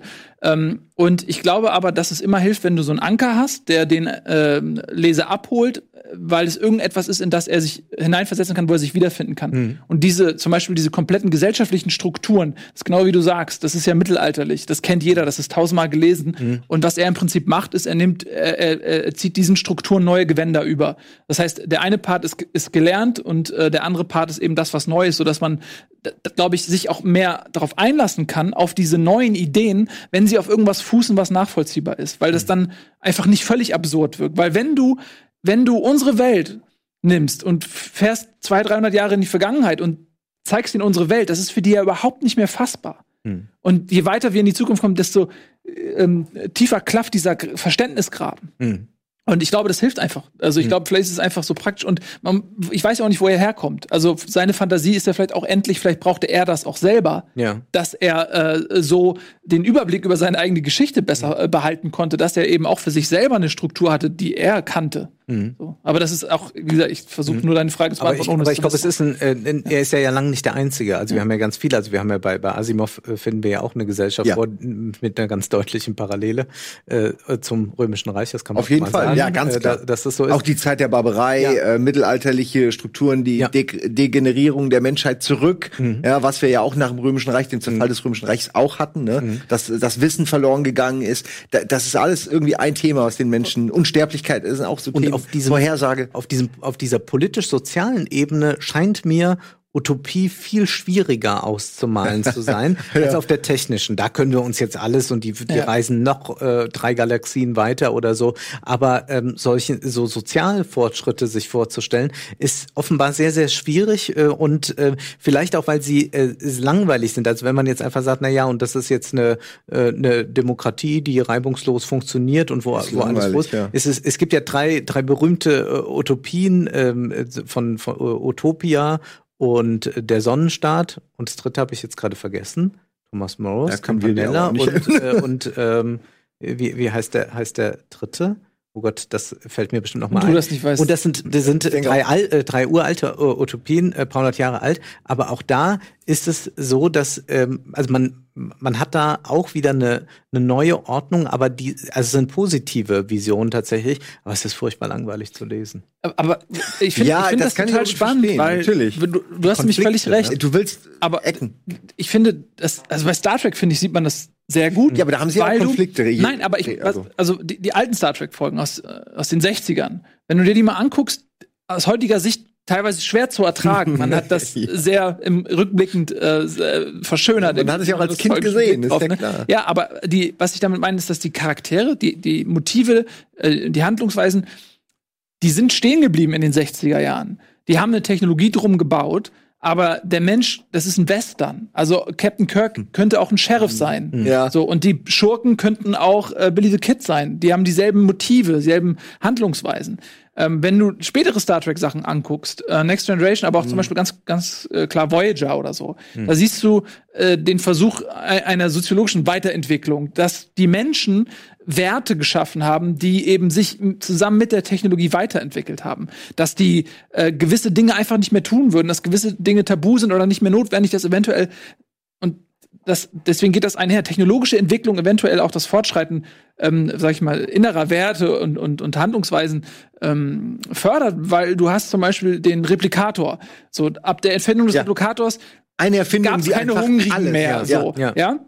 In dem Moment, wo du unendlich Energie hast äh, durch irgendeine Technologie und äh, eben diesen Replikator, ist im Prinzip ist das Grundbedürfnis jedes Menschen gedeckt. Mhm. Und und was wiederum macht das mit dem Menschen, wenn kein Mensch mehr Hunger leiden muss oder grundsätzliche Bedürfnisse nicht erfüllt werden. So, und okay, warte, was, wie verändert das den Menschen? Und dann, dann ein Konstrukt zu finden, was glaubwürdig ist, nachvollziehbar ist und was eventuell auch so eintreten könnte, das ist nicht so einfach. Das ist, das ist hm. schwieriger, glaube ich, wie du sagst, auch als vielleicht sich irgendwelche Fantasien technologischer ja, Art Ich finde auch eine Dystopie ist. Und das haben die bei Dune nicht, als eine Utopie zu Und das haben die bei Dune eben auch nicht geschafft, wollte ich ganz ja. kurz noch eben. Und das mhm. haben, machen haben viele Sci-Fi-Werke, äh, tun sich, glaube ich, eher schwer damit irgendwie zu gucken, wie, ne, wie entwickelt sich der Mensch weiter. Und da, da wird's dann auch so ein bisschen Uncanny Valley vielleicht teilweise, auch wenn du das dann liest. wenn man den so, Menschen nicht Nee, ich, ich kann ja. diesen, die, diesen Mensch, ich, ich kann mit dem nicht connecten mhm. und über diese fehlende ähm, Verbindung zu dem Charakter oder so komme ich auch nicht in die Geschichte rein. Ey, das ist lustig, weil ist genau, die Möglichkeit einer Insel ist ja genau das, was der Neo-Mensch macht mit den Aufzeichnungen der Daniels, sich wieder,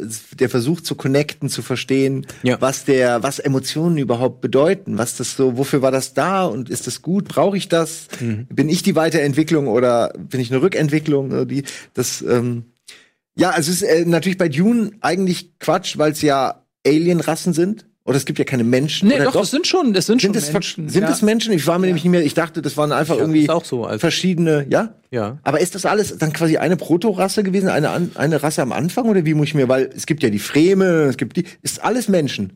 Es sind, ja, ich frage das ja, jetzt nur, weil ich wirklich nicht es sind genau alles weiß. Menschen, das Weltall ist, äh, ist quasi, okay, es gibt okay. ja die Raumfahrt und es gab ja auch, wie gesagt, äh, ja, es hätten ja auch einfach irgendeine Alienform sein können. Ich meine, es ist irgendein krasser Alienplanet, da hätte mit Riesenwürmern, da hätte mich das jetzt auch nicht gewundert. Nee, aber es liegt einfach daran, dass, wie gesagt, die, die Menschheit eben äh, sternreisend äh, 20.000 Jahre in der Zukunft wurde ja. und dann ne, gab's, es, da ist dann ja auch bis zu dem Zeitpunkt des Buches ist da ja schon unglaublich viel passiert. Und wie gesagt, dann gab es diese künstliche Intelligenz, die dann äh, ausgelöscht wurde äh, wodurch man natürlich auch einen technologischen Rückschritt erfahren hat, ein, ein Stück weit und so weiter. Ähm, aber äh, Aliens spielen eigentlich keine Rolle. Ich, äh, warte mal, wie war das? Ich wollte gerade was fragen. Ah, jetzt bin ich wieder bei den Aliens. ähm, ja, genau. Ich hatte mal gehört, ich habe es nicht gelesen. Ich dachte die ganze Zeit, ich habe mhm. Jung gelesen, habe dann im Nachhinein, habe ich dir schon im Vorgespräch ja. gezählt, festgestellt, ah, ich dachte doch nur irgendwie den Film und das, was man so popkulturell als Konsens einfach aufschnappt, ist quasi das, was ich weiß. Ähm, ist das Buch gut zu lesen? Weil ich hatte irgendwo mal gehört, dass das so ein bisschen sich in diesen politischen, vielleicht ist es auch erst die späteren Bücher, in diesen ganzen Beschreibungen der jeweiligen Fraktionen und was derjenige will und wo soll es eigentlich hin, dass das ein bisschen ermüdend ist und, sage ich mal, man darauf vorbereitet sein muss. Sagen wir es mal so. Mhm. Ist das so oder äh, habe ich da eine falsche? Also ich finde, dass das ja wieder en, en vogue ist, weil allein Game of Thrones genau diese Ränkespiele. Aber deswegen habe ich ja, schon gefragt. Aber du meintest, es wäre ja nicht ganz so, ne? Also es liest sich nicht so, weil du hast Nein, nee, stilistisch meine ich jetzt. Ja. Ne? Ähm, Aber inhaltlich schon. Ja. Ja, durch, also durchaus, dass diese Ränkespiele zwischen den Mächtigen, wie auch einzelne Parteien instrumentalisiert werden, ähm, das ist schon sehr ähnlich, auf jeden Fall. Ich glaube, wer Game of Thrones mag, der wird auch damit ähm, Spaß haben. Man darf nicht vergessen, das Buch ist alt. Ja. Es ist aus den 60ern und äh, gerade Sci-Fi altert sehr schwierig. Ähm, man fremmelt da oft vielleicht auch mit der Vorstellung von gewissen Technologien. Ich finde aber, es ist erstaunlich gut gealtert. Ähm, also die Dinge, die dort beschrieben werden, da, ich störe mich da nicht großartig daran. Ähm, also es ist nichts, was, was das jetzt kaputt macht, so weil man denkt, okay, du hast in eine völlig falsche Richtung gedacht. Ähm, und ich finde das sehr wichtig, weil das ist, finde ich, auch ein ein Ausdruck von, von einer gewissen Intelligenz, sag ich mal, wenn du äh, diese Ränkespiel und, und die Interessen, je, also je mehr Parteien du da in dieses Spiel bringst, desto mehr Interessen musst du selbst berücksichtigen, desto mehr Fäden werden automatisch zwischen den äh, einzelnen Personen ge ja. gespannt, die du selber im Überblick behalten musst. Du darfst dem Charakter nicht untreu werden in seinen Motivationen und Handlungsweisen. Und das macht das Buch, finde ich, sehr gut. Und ähm, es gibt ähm, also die Nachvollziehbarkeit ist mir immer sehr wichtig, weißt du, dass, dass ich nicht das Gefühl habe, okay, der Charakter macht irgendwas nur, um äh, am um die Story voranzubringen. Am Ende des so. Buches dann ähm, irgendwie äh, das auf ein Tablett zu servieren, wo er hin will, sozusagen der Autor. Ähm, das ist sehr glaubwürdig. Jeder Charakter bleibt in sich sehr glaubwürdig und die sind natürlich hier und da ein kleines bisschen überzeichnet, der eine oder andere, aber es ist absolut im Rahmen und mich hat das null gestört.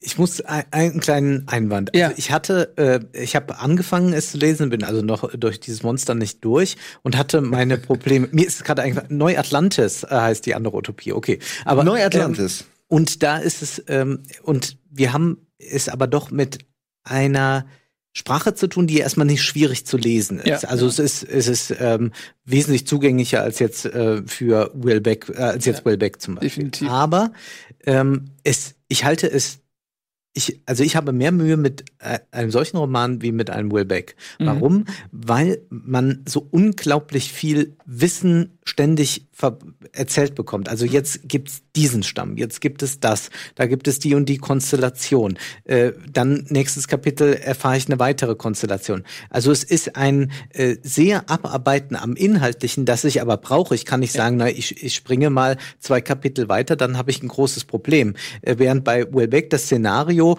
einem nach 50 Seiten ziemlich klar ist und dann kann man sich sehr auf die Sprache konzentrieren, auf die Art der Beschreibung. Und hier muss man äh, it unglaublich dranbleiben, ja. dass man, also es ist ja. ein bisschen wie wenn ich was aufbaue äh, von äh, äh, irgendwie, ich baue ein Regal auf und äh, über, wenn, ich muss bei jedem Arbeitsschritt genau dabei sein, damit mhm. am Ende das Regal auch steht. Und das ist, äh, glaub, also für mich ist das diese Art des des Lesens, das so sehr auf Inhaltliches aus ist ja. und nicht so sehr auf auf die Ästhetik oder die äh, Art der Beschreibung, habe ich da äh, meine meine Schwierigkeiten. Ich finde das eine super äh, Beobachtung, weil ich glaube genau das ist so auch der Kernunterschied zwischen den beiden. Mhm ähm, Wellbeck ist, ich habe jetzt nicht so viel von ihm gelesen, bis auf diese mhm. 100 Seiten, aber nach dem, was du erzählt hast, er ist ein Autor, das ist so mhm. seine Profession. Er versteht mhm. sich als Autor und ich glaube auch so ein bisschen die Eitelkeit eines Autoren, ähm, sich in, in seiner Sprache zu suhlen, in seiner Eloquenz, in seinem Wissen.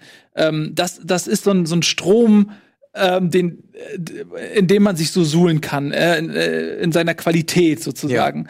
Ja. Äh, und ich glaube, das ist vielleicht so sein vordergründiges Motiv. Nicht so sehr die Idee, von der er sagt, okay, ich habe eine krasse Idee, sondern eher so, okay, die Idee ist Vehikel, um zu zeigen, was für ein toller Autor ich bin und und so. Ah, ja, also, ist jetzt, pass auf, und, und bei, es, bei Frank Herbert, die Idee nimmt er schon sehr ernst. Ja, das, aber du sagst ja selber, man hat, ja. man hat nach den ersten 50 Seiten verstanden, worum es mhm. geht und kann im Prinzip auch mal ein bisschen was skippen.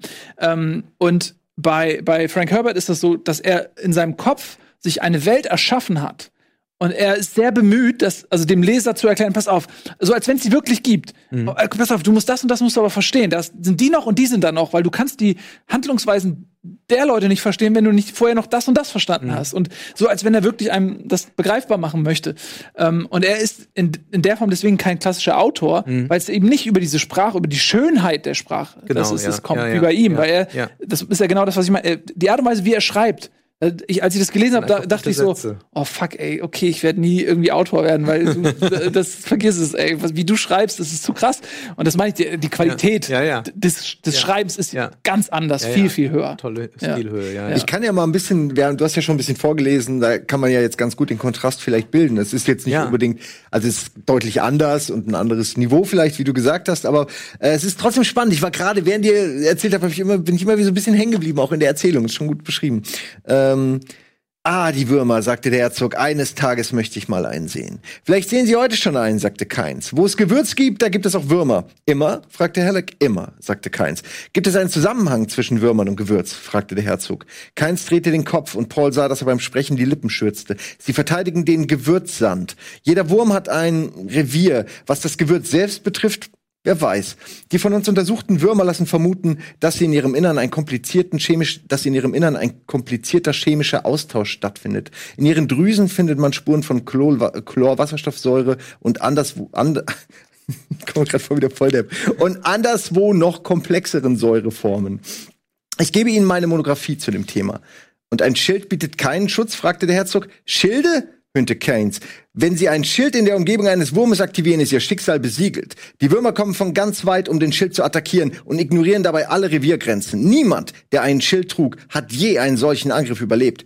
Äh, wie erlegt man die Würmer dann? fragte Leto. Hochspannungselektroschocks gegen jedes einzelne Ringsegment sind die einzige bekannte Methode, einen Wurm im Ganzen zu töten, erklärte Keins. Man kann sie betäuben und mit Sprenggranaten zerfetzen, aber jedes Ringsegment lebt für sich weiter. Das wusste ich zum Beispiel auch nicht. Das stelle ich mir in einem Film total spannend vor, wie sie so einen, einen Wurm versuchen auseinanderzunehmen und das ist aber geil. Das wäre eine geile Angriffswaffe. Ähm, ja, so ein Wurm. Wenn, wenn du dann so zehn Ringsegmente auseinandersprengst, hast du ja quasi zehn Würmer als Gegner. Auf. Also so ein Clusterwurm über ja. dem Feind einfach absprengen. Ja. Aber dann will ich mit dem Planeten auch nichts mehr zu tun haben, weil dann hast du da einfach zehn Riesenwürmer. Ähm, und dann ganz kurz noch, ähm, abgesehen von Atomwaffen wüsste ich nichts mit genug Sprengkraft, um einen großen Wurm vollständig zu vernichten. Sie sind unglaublich zäh. Warum hat bislang niemand versucht, sie auszurotten? fragte Paul. Zu teuer, erwiderte Keynes. Ein, ein zu weites Gebiet, das man abdecken müsste. Paul lehnte sich in seinen Sitz zurück. Sein Wahrheitssinn, mit dem er die feinsten Untertöne heraushörte, verriet ihm, dass Keins Lügen und Halbwahrheiten mischte. Er dachte, wenn es einen Zusammenhang zwischen Gewürz und Würmern gibt, dann würde die Ausrottung der Würmer auch das Gewürz vernichten. Das ist das, was du auch vorhin gesagt hast. Genau. Ähm, es geht noch weiter, aber es ist, wird noch andere Charaktere. Aber, aber man, man kann da auch an so ein Charakteristikum von Science Fiction gut an dieser Stelle festmachen, nämlich Science Fiction beinhaltet ja Science, mhm. also Wissenschaft. Und ganz viel Science Fiction, also jetzt so ähm, populärere Science Fiction, ist ja auch einfach die Darstellung von äh, fiktiven wissenschaftlichen Zusammenhänge, also zu erklären, was kann da passieren und, und, was passiert dann, wenn man dies nimmt und warum geht das nicht zusammen. Und das ist ja etwas, was hier äh, deutlich wird und was man ja äh, alle, äh, alle paar Seiten in diesem Buch findet, dass eben äh, pseudowissenschaftliche oder weshalb fiktive wissenschaftliche Zusammenhänge erklärt werden. Und da äh, kommt ja eigentlich Science Fiction her. Deswegen ist ja auch ähm, so eben diese Wissenschaftsgläubigkeit, also dieser Positivismus so stark in diesen Büchern. Und das muss man, glaube ich, ähm, äh, sehr mögen, diese Art des, äh, des wissenschaftlichen äh, fiktiven Beschreibens. Also es mhm. gibt schon Beschreibung, aber es ist eben eher eine, eine Auseinandersetzung von äh, äh, technischen Gegebenheiten und wie sie zu verändern wären, dass irgendwas passiert. Das ist ja eben, äh, man liest das im Übrigen, habe ich den Eindruck, leichter, als man es im Film hört. Im Film muss man das sehr stark reduzieren. Also wir lieben die Filme nicht, wo eine Viertelstunde die ja. Dialog ist, wo man dann sagt, ja, aber dann äh, machen die da Photosynthese und da musst du da mit der Atombombe rein und was weiß ich. Äh, dann, dann, dann sagt man, ja so, jetzt äh, wollen wir aber wieder mal Action sehen. Und in einem Roman, einem Science-Fiction-Roman, deswegen sind die auch alle so dick, ist man da äh, sehr viel aufgeschlossener. Beim Film mhm. äh, muss das viel, viel kürzer Definitiv, äh, klar, laufen. kannst du so nicht machen. Ja. Das ist natürlich jetzt auch eine Stelle, in der das sehr präsent ist die ist aber auch absolut notwendig, weil ich weiß immer nicht, was zuerst war, die Henne oder das Ei, weil in dem Fall, wenn du diese Welt in deinem Kopf als Autor, du hast eine Welt, die du dir vorstellst, und dann musst du dir auch prüfen, sozusagen, dann klopfst mhm. du da ab und zu mal so drauf. Ähm, und die Frage kommt natürlich, okay, diese Riesenwürmer. So, das sind ja Fragen, die du dir auch selber stellst oder wo du denkst, wenn jemand mir die stellt, wie antworte ja, ich die? Wie mache ich das wasserdicht? Kann man erzählt einfach erschießen. Genau, Nein, geht so nicht. geht nicht, weil und du musst die Welt ja irgendwie dann wasserdicht machen und genau das ist das, was passiert. Das ist eine Szene, da kommen die äh, Atreides quasi ähm, auf diesen Planeten äh, Arrakis und äh, dieser äh, Kane ist sozusagen ein, ein Abgesandter von den äh, Fremen und äh, der hat natürlich das Wissen über die Würmer und die Wüste und die fragen ihn jetzt. Jäger vielleicht. Nee, eben Nein, nicht. Okay, und, so ich und das nur. ist halt total spannend, okay. weil auch weil in der Szene, wo er dann sagt, sein Wahrheitssinn, er ist dann auch erzogen worden von der Bene Gesserit, also das sind eben diese Nonna, die über äh, ja. auch übersinnliche Fähigkeiten, die zum Beispiel die haben so eine Stimme, mit der sie dich manipulieren können. Könnte ich jetzt zum Beispiel dir sagen, du sollst sitzen bleiben oder so und dann Mach ich. würdest du so ein bisschen Jedi-mäßig. Also im Prinzip. Oh, nee, das lass mich gerade, ich bleib einfach. Ja, im Prinzip sind das äh, oder gleich mache ich schöne Werbung, Werbungsüberleitung mit dir. Aber das, ganz kurz, das nimmt ganz eigentlich nimmt das sogar die Jedis vorweg, so weil äh, das, was die Jedis machen, mit wie ja. sie dann äh, jemandem ähm, irgendwas zuraunen und dann muss derjenige das machen, das, das ist, sind die Bene Gesserit. Ja, ich ja? bin sicher, dass sich George Lucas generell an dem ganzen Kosmos auch Ja, wie, wie das ja jeder macht. Ist ja auch ist völlig auch legitim, aber ich fand das genau, man schön imitiert und dann äh, innoviert man. Durchaus vorstellbar, dass George Lucas diesen Aspekt der Jedis halt aus Dune hat, so. Äh, er hat das mit Sicherheit gelesen, ja. weil das ein Klassiker ist und, äh, wenn er es nur erzählt bekommen hat. Genau. Also. Und äh, was, da, da gibt's was? So, ja. Dieser Fremen erzählt, er sagt ja nur, das sind Halbwahrheiten und Lügen und so weiter. Und das ist lustig, weil in dem Moment, wie der Autor sich etwas ausdenkt mit Atombomben und mit Ringsementen und chemischen Verbindungen, wo der, er ist ja kein Chemiker, das denkt er sich aus, weil er denkt, okay, bis hierhin überprüft ja. das jemand und die restlichen drei Prozent interessieren mich nicht oder so. Ähm, und so ist das, so ist das für ihn auch, weil er versucht nur die an dem Tisch zu überzeugen, ja. aber er macht das aus einem Grund. Wenn bei Star Trek Tachyonen reinkommen, immer dann weißt du, okay, genau, jetzt haben wir gerade die drei Prozent äh, angefangen, ja. Oder Zeitreisen auch oder alles. Ja, das Tachyonen sind ja immer ja, stimmt, die, die Zeit, Zeitreisen. Genau, die Zeitreiseimpulse, das ist es. Ähm, äh, wir sind leider jetzt fast äh, da, kurz, nicht kurz vom Ende, aber wir sind jetzt äh, beim mit dem zweiten Segment äh, fast schon am Ende. Wir müssen gleich nochmal Werbung machen. Ähm, ich würde aber gerne nochmal, um es abzuschließen, bevor wir dann zum letzten Buch kommen oder zur letzten Trilogie, noch eine Frage zum Ende du willst über das Ende vom ersten Teil auch nicht reden, oder? Weil, kannst, weil ich fand's, als ich mir das so angelesen hatte, dachte ich, krass, das ist ja irgendwie auch, ist ja ein interessantes Ende. Also, äh, also irgendwie was, cool. Es ist ja Open End, es geht ja auch weiter. Ja. Du musst es, wie gesagt, auch nicht spoilern, ja. aber vielleicht kurz sagen, was du davon hältst, würde mich interessieren. Also eingebettet in diese Geschichte ist ein größerer Konflikt sozusagen und der wird dem Leser zugänglich gemacht durch die Vision oder durch den Überblick über die Zeit, äh, die der Protagonist Paul Atreides, der Moordieb, der Auserwählte sozusagen ähm, erlangt. So und äh, ihm geht es eben darum, den Dschihad zu verhindern, also dies, den, den großen Krieg. Mhm. Und er ist, er wird zum Propheten dieser Fremen. Und die Fremen sind das Wüstenvolk, denen gehört eigentlich der Planet, aber die werden unterdrückt. Und die wünschen sich auszubrechen aus dieser Unterdrückung und ein äh, Paradies zu schaffen auf diesem Planeten. Und deswegen nehmen die alle Mühen, alle weltlichen Mühen auf sich für das große Ziel, von dem sie aber wissen, dass erst in zehn Generationen oder so passieren wird. Die sparen Wasser, horten das in unterirdischen Höhlen, das könnten sie benutzen. Stattdessen äh, recyceln sie jeden Tropfen ihres Körpers in diesen Anzügen und lassen diese Wassermassen da liegen, weil sie wissen, die werden gebraucht zur Umwandlung des Planeten. Man sieht, also, hier wird noch nachhaltig gedacht. Ja, die da wird noch nachhaltig gedacht. So was daran so übrigens auch ein Kern von Science Fiction, da wird langfristig gedacht. Also das, was mhm. wir gerade leider ja nie tun. Ja. Äh, bei, bei, uns ist irgendwie so höchstens noch äh, bis 2020 sind alle mit E-Rollern unterwegs oder so. Ja. ja. aber mehr kommt ja nicht. Und das ist, ja. äh, eigentlich muss man Science Fiction lesen, damit man mal wieder lernt, langfristig zu denken und nicht nur ja. bis übermorgen. Genau. Gute Science Fiction hat ja auch inspiriert. Also sehr viele, wir haben die Dinge uns irgendwie selbst Star in die Realität gedacht. Die Leute ne? versuchen, Star Trek zu erfüllen, wodurch Star Trek, es ist fantastisch, und ja. Das ist definitiv, äh, hat das die Menschheit vorangebracht. Science Fiction hat definitiv geholfen, äh, Dinge zu entwickeln. Ich könnte nicht sagen, welche, aber irgendwas, ne, USB-Sticks nichts. Keine Ahnung. Äh, also es gibt auf jeden ja, Fall die, die, ganze Raumfahrt. Also ja, die klar, Raumfahrt also ist ja seit seit der Antike gibt's ja äh, Raumfahrterzählungen, Monderzählungen und all das. Ja, weil die die Ägypter besucht haben in ihren äh, UFOs. Deswegen. Ich glaube, es war etwas anders, aber aber das das findet nee, nee, man. ich habe eine Doku gesehen. Findet man da äh, das schon und und ähm, da wird äh, genau so gedacht, ja.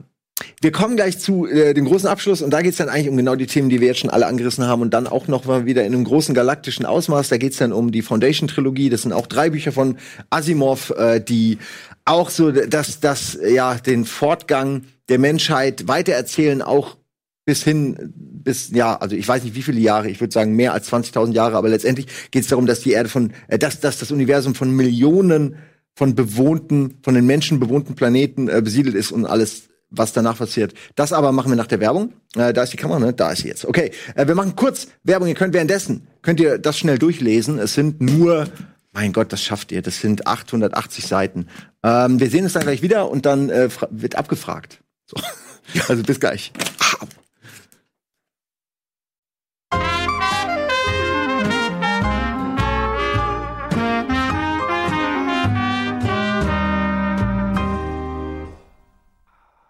Liebe Bücherratten, auch mal, auch mal an den Körper denken. Einfach mal die drei Bücher des heutigen Themas, aber mal hundertmal hochheben. Ich bin sicher, da passiert was. Und dann werdet ihr zum Neo-Menschen, dem besseren Menschen. Äh, und dann habt ihr vielleicht auch mal Zeit und Lust, Foundation zu lesen. Das nächste Buch in unserem Das ist eine fantastische äh, Idee, dass man Bücher wie Handelsscheiben vermarktet und du dann mit jedem Buch deinen Geist als auch deinen Körper äh, stärken kannst. Und dann kannst du die immer, wenn du ein neues Buch gelesen hast, legst du die neue Handelscheibe auf und. Um Dwayne The Rock Johnson zu zitieren, ja. in dem großartigen äh, Spielfilm Hobbs and Shaw, äh, nachdem er Nietzsche zitiert hat, Ich hab's ja. nicht nur hier, sondern auch hier. Ja, man merkt's nur nicht.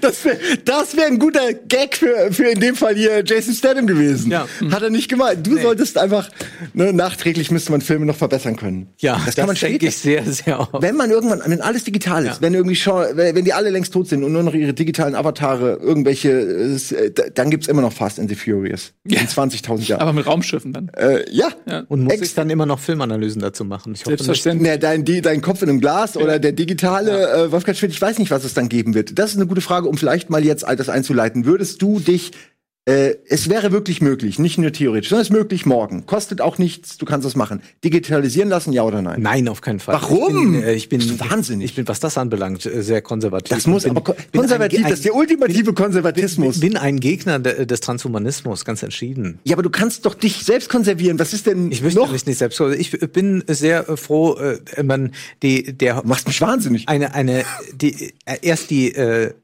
Kenntnis über die Endlichkeit versetzt einen ja in Aktion. Und deswegen, ja, weil ich, weil, also ich habe so vor, so um die 100 zu werden, ja, also ein bisschen habe ich noch. Und deswegen bin ich besonders aktiv und lese zum Beispiel ganz viel, weil ich immer denke, oh Gott, äh, was ich noch alles lesen muss, das schaffe ich ja gar nicht. Aber weißt und, du, und deswegen lese ich den ganzen Tag. Mh. Ja. ja, aber das ich, ist super. Ich, das du bist viele Leute. wieder eingeladen hier. Ich finde es total schön, äh, dass du so positiv dich deinem Schicksal ähm, gegenüber stellst, stellst ja. ja. Aber ich, ich, das sagen viele immer, dass es quasi erst die Endlichkeit macht das überhaupt erst so schön. Und ich finde das immer so ein bisschen schwach, ehrlich gesagt, weil wenn du das Damoklesschwert der Endlichkeit über dir brauchst, um überhaupt mal irgendwas zu machen. Das ist ja eigentlich auch ein Eingeständnis von Schwäche.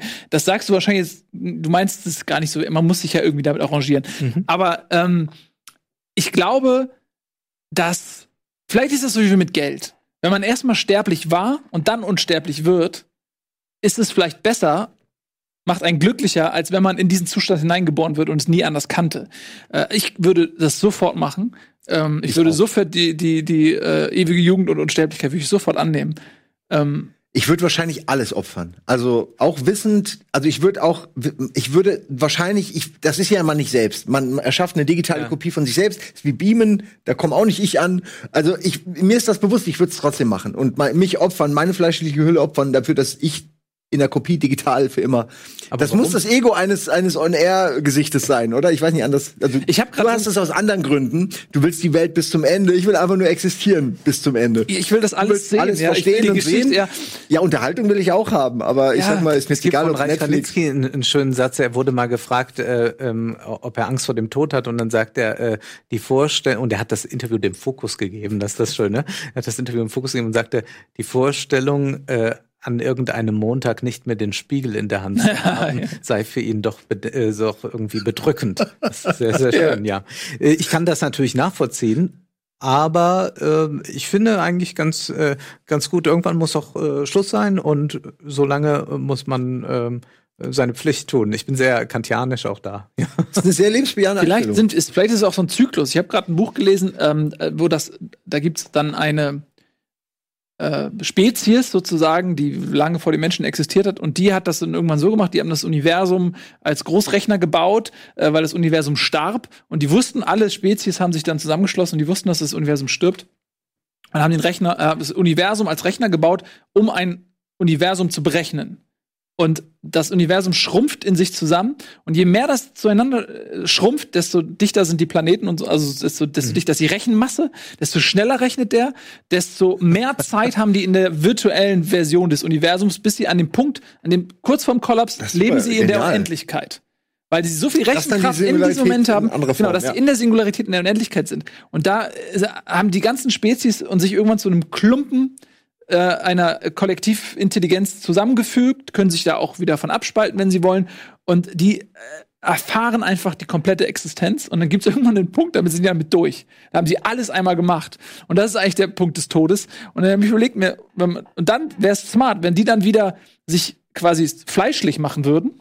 Einfach noch sie sagen, jetzt, jetzt ja. brauche ich die ja, ja. Endlichkeit, weil jetzt habe ich alles gesehen. Ein letztes Mal noch. Dreht sich dieses Rad immer weiter. Vielleicht ist, sind wir einfach gerade in dem Zyklus. Ah, das ist so super, weil das passt auch gut. Wir können jetzt wunderbar zu, ähm, zu Foundation gehen, weil genau darum geht's. Der, der ewige Zyklus, äh, dass etwas auf wächst, seine Blüte erlebt und dann verendet und aus diesem äh, aus diesem Ende aber ein neuer Anfang entsteht und genau darum geht's. Äh, es geht um auch eine Zivilisation sehr sehr weit in der Zukunft, ähm, die wirklich und so wird sie beschrieben und ich, mir fällt das immer unglaublich schwer mir vorzustellen. Ich sehe das dann nur als nee, als Zahlendropping, aber es, mhm. sie sprechen von Millionen bevölkerter Planeten. Ich denke, das ist wie weit in der Zukunft muss das sein, damit das realistisch ist. Aber gut, ähm, trotzdem haben sie nur Atomkraft. das ist so das ja. Maximum. Ähm, das liegt wahrscheinlich wirklich daran, dass das in seiner Welt, da sind wir wieder bei, wir können uns teilweise nichts Besseres vorstellen. Atomkraft war einfach das, das Ding. Das, ja. Und äh, es ging nur noch darum, Atomkraft kleiner zu machen. Und sie haben in dem Fall, wenn es um Technik geht, die hoch spezialisiert ist, dann sind es immer Miniatur, äh, miniaturisierte Atomkraftwerke in, weiß ich nicht, deinem Buttermesser. Die Leute also, dachten wirklich früher so, das war die Zukunft. Genau. Die Leute dachten zu Beginn der, des Atomzeitalters, dass äh, jedes Küchengerät, ähm, jedes Auto wird, all, hm. jeder wird einen eigenen Atomreaktor. Es ist genau das, genau dieser Geist ist also leider finde ich es eigentlich nicht, aber man, man muss technisch, wenn man Star Trek erlebt hat, muss man sich gedanklich ein bisschen in eine kleinere Blase irgendwie äh, denken. Äh, aber das dann auf galaktischem Maßstab. Also sie, sie haben diese Technik, aber sie reicht, um eben das Universum zu erforschen. Und äh, da gibt es einen Wissenschaftler, der König, der natürlich der König seiner Art ist, äh, Selden. Und der, will, der ist so ein bisschen eigentlich ich sage jetzt nicht autobiografisch, aber es soll die Person äh, Asimov sein, mehr oder weniger, die, die sich selbst reingeschrieben hat. Und die hat ähm, äh, die Psychohistorie begründet, was ich super interessant finde, weil es ist im Grunde eine Art Wissenschaft, die darauf basiert, nicht, dass man, also man, es geht, es geht darum, mit wissenschaftlichen Methoden die Zukunft vorauszusagen, aber natürlich mit äh, Methoden der Wahrscheinlichkeitsberechnung, aber auch der gesellschaftlich äh, Gesellschaftspsychologie. Und es gibt noch eine Menge anderer Dinge, wo du wahrscheinlich viel mehr dazu sagen könntest als ich jetzt. Ähm, denn das, ich finde das total glaubwürdig, diese Idee, dass man vorausberechnen kann, wie sich eine Gesellschaft hinentwickelt. Äh, was ja auch äh, Autoren dann teilweise machen, wenn sie, vor, wenn sie 20 Jahre in die Zukunft denken und dann äh, zutreffen, auch diese Voraussagen.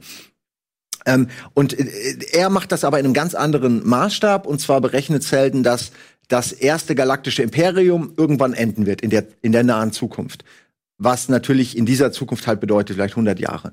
Ähm, und dann geht es eigentlich ab dieser Prämisse ausgehend nur noch darum, dass Selden versucht, die, und das ist das Interessante, die unaufhaltsame ähm, Zeit der Barbarei, die auf das Ende des römischen Imperiums zum Beispiel auch ja. Ja, äh, äh folgen wird, die zu verkürzen. Also er, er, der, die erste Drittel des ersten Buches geht nur darum, dass er Leuten das sagt, die natürlich aus allen Wolken fallen und völlig äh, das nicht glauben wollen, so wie man halt das im, nicht glauben, wie soll denn das enden? Und er sagt doch, die Anfänge haben schon angefangen und es wird sich äh, eben weiterentwickeln und äh, wir haben eine Zeit der Barbarei von 10.000 Jahren vor uns ähm, äh, und es geht nur noch darum, die zu verkürzen. Und um sie zu verkürzen, hat Selden diese Idee, an zwei Orten äh, der Galaxis, die er berechnet hat. Das wird natürlich jetzt nicht im Detail erklärt, warum und so, aber es hat auch einen Grund, weil es später zu einem kleinen Twist kommt noch.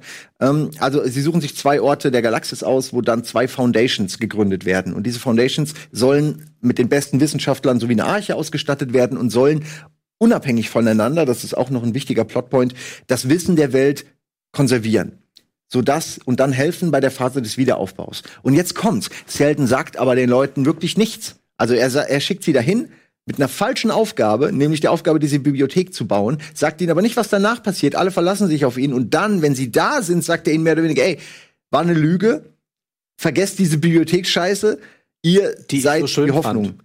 Ja, das, äh, das ist ja auch eine schöne Idee und es ja. ist irgendwie eine logische Idee. Und irgendwie, sie machen dann beides trotzdem so ein bisschen. Also mhm. sie halten trotzdem das Wissen so aufrecht, aber eigentlich mehr, und das ist das Interessante, zu einem strategischen äh, Aspekt, nämlich, weil es geht darum, Macht zu erobern. Es geht nur noch darum, am Ende das, also ich, ich habe nur bis zum mittleren, bis zur Mitte des zweiten Buches gelesen, wo es sich hauptsächlich mit der einen Foundation be befasst und den, den Konflikten, ne, die daraus entstehen im Verlauf der nächsten Hunderte von Jahren. Und es ist sehr interessant zu sehen, wie sich diese Foundation, die am Anfang wirklich eine Enklave aus Wissenschaftlern ist, äh, durch diese Konflikte, sie sind in einem Gebiet, wo nur um sie herum sind quasi mittelalterliche Planeten, die auf ganz rudimentäre Art noch über Raumfahrt äh, verfügen, quasi die alten Relikte noch äh, nutzen können. Und ähm, sie sind wirklich am zerfaserten Rand der Zivilisation.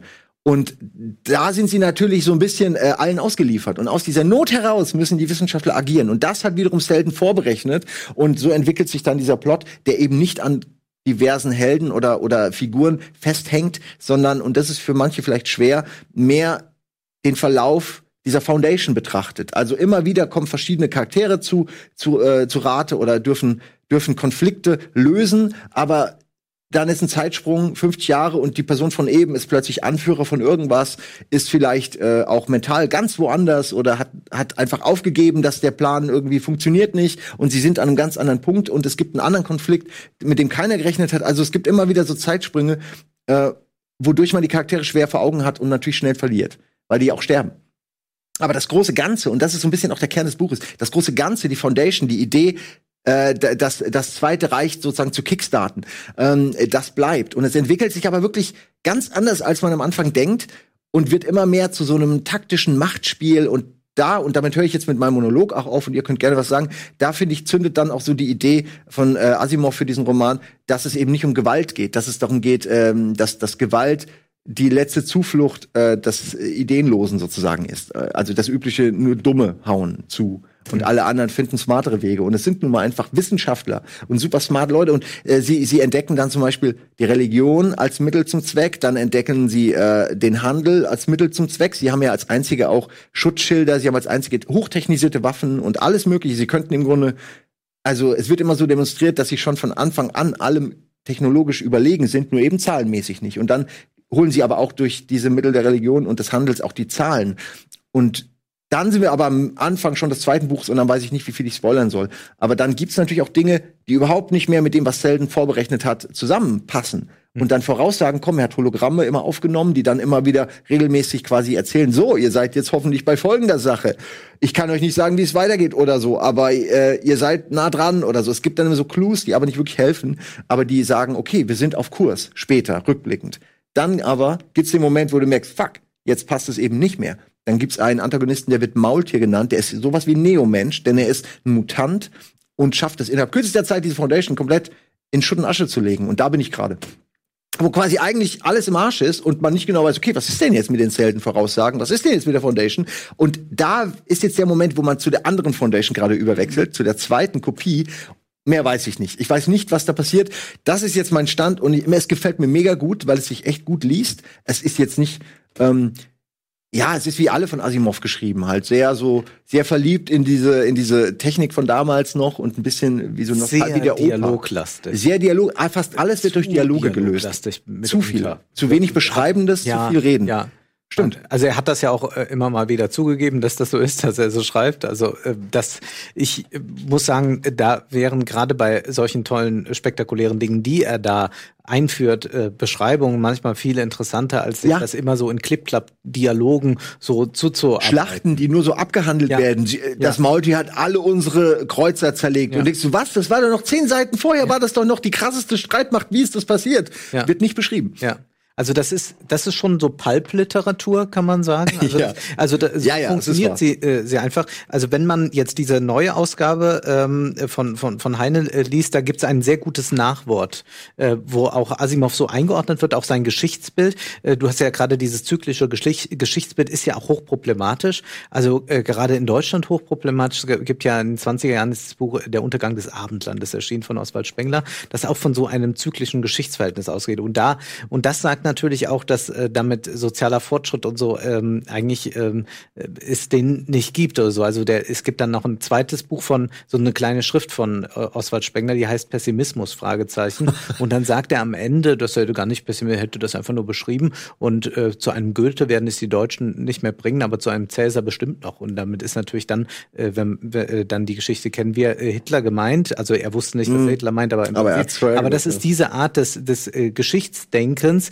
äh, das äh, natürlich sehr, sehr äh, problematisch ist, weil man damit auch ganz viel rechtfertigen kann. Also zum Beispiel auch, dass äh, Leute sich opfern äh, für irgendeinen sinnlosen mhm. Grund und so. Das ist, glaube ich, die diese dunkle Seite bei, bei Asimov. Was ich wiederum faszinierend finde, ist, dass das wirklich ein Autor ist, der wahnsinnig viele äh, Leute im Silicon Valley und so geprägt hat. Also mit all den Dingen, ja. die da so beschrieben werden. Und ich hatte kürzlich ein Buch von Michio Kaku, einem Teilchenphysiker, gelesen, das heißt Abschied von der Erde, wo er einfach mal äh, Hypothesen aufstellt, wie denn das möglich wäre, ein Leben im All. Der bezieht sich ständig auf Asimov hm. äh, und, und, und dankt ihm auch quasi für diese ganzen Visionen, die er da hat. Und äh, das ist schon erstaunlich, was da äh, alles drin ist. Literarisch muss ich sagen, ja. ist es ähm, mitunter mühsam. es ist so, ich, ich meine, ich feiere Asimov für die Ideen, aber mit ja. dem heutigen, mit dem, was man heute schon über Technologien weiß, liest man das natürlich als das, was ist, eine etwas naive Sicht der Zukunft. Und dann ist es eben literarisch auch nicht wirklich wertvoll, aber es ist halt gut zu lesen. Nicht umsonst ganz viele ähm, Filme basieren letztendlich auf seinen Geschichten. Ja. Ob jetzt nur in der Prämisse oder grob die Idee. Ich meine, iRobot liest sich anders als der Film letztendlich mhm. ganz anders.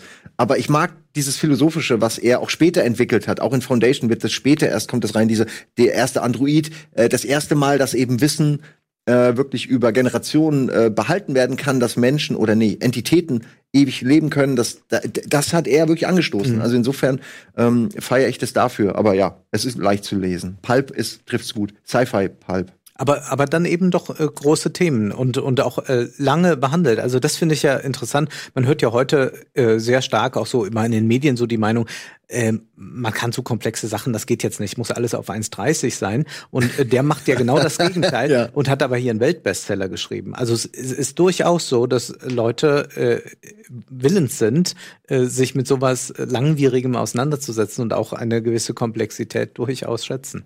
Ich finde, das ist auch mal so ein bisschen Religionsersatz, äh, weil ähm, also diese, dieses Grundbedürfnis ja. des Menschen, irgendwie seinen Horizont zu erweitern oder, oder sagen wir mal so die Existenz eines erweiterten Horizonts ähm, zu wissen, das ist ja irgendwie so ein Grundbedürfnis, weil sonst, ne, also alles, was irgendwie endlich ist und sterblich und klein, das macht uns irgendwie Angst. Und, und die einen finden das vielleicht in der Religion und die anderen finden das vielleicht in der Sci-Fi, in der Technologie mhm. so ein bisschen. Ja, ja. Und deswegen können, glaube ich, so Sci-Fi-Ideen Gedankenspiele eben auch so ein Stück weit Religionsersatz sein. So. Und ich denke, die Verheißung von ewigem Leben, ja. also äh, in dem Fall jetzt Digitalisierung oder ob was. Ob das jetzt das Paradies ist in das einem biblischen Sinne oder ob das jetzt zum Beispiel eine Singularität ist, in der du dein Leben äh, exakt so gestalten kannst, äh, wie du es gerne hättest, weil es eben eine Illusion ist, ein Holodeck oder was auch immer, du, ne, es keine Materie gibt, sondern alles irgendwie berechnet wird. Das ist ja fast egal. Also, wenn du in diesem Paradies bist, ist es dir doch am Ende des Tages egal, ist es jetzt das oder ist es ist mir doch egal. So, ähm, und deswegen finde ich, gibt es da schon aus, durchaus Parallelen. Und wenn du sagst, du bist ein Typ, der einfach mit Religion nichts anfangen kann, so findest du dich vielleicht in der Cypher wieder und jemanden wie Asimov,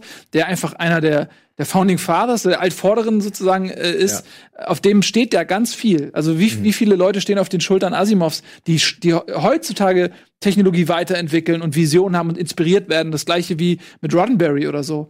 Wie viele Leute wurden von Roddenberry inspiriert, in die Raumfahrt zu gehen oder so weiter? Und bringen jetzt die Menschheit voran. ja. Und wenn du dann natürlich dann zurückblickst, zack, zack, zack, zack, okay, das basiert auf Asimov, alle feiern den oder feiern den, und dann wirkt das nicht mehr zeitgemäß und es wirkt veraltet, aber es ändert nichts daran, dass die Menschheit darauf steht. Sozusagen. Ja, man muss im Referenzrahmen der damaligen Zeit ja, natürlich. sehen. Das ist ja. auf jeden Fall. Und das kann man aber auch. Also man kann das mit so einem, ach ja, süß ja. irgendwie, wie sie da, wie alles, wie wirklich jedes Butter, es gibt atomgetriebene Buttermesser, ich schwöre. also allein, ich weiß, wie soll das überhaupt funktionieren? Was Heute genau macht dieses Messer? Weiß kaum noch jemand, was ein Buttermesser ist. ja, ne? ja, es erhitzt die Schneide, weil die Butter im Kühlschrank hart geworden ist. Aber es gibt eine Sache. Oh, die, die gut, dass ich die noch mal, Mann, das freut mich. Gut, dass ich das noch mal, äh, dass mir das jetzt gerade noch kam. Ich, ich schwöre euch, ihr werdet auch äh, euch wird's wie Schuppen von den Augen fallen. Ihr habt doch bestimmt Futurama geguckt. Mhm. Nein. Entsetzt. Das, ist das so, das ist so eine generelle Enttäuschung. äh, ich liebe Futurama, okay. Aber da geht's, äh, da spielt Fry, ähm, spielt dann so ein Instrument, was halt die Intellektuellen spielen. Und es gibt einmal, da ist da, äh, ist da ein Eiersandwich von einer äh, Allraststätte.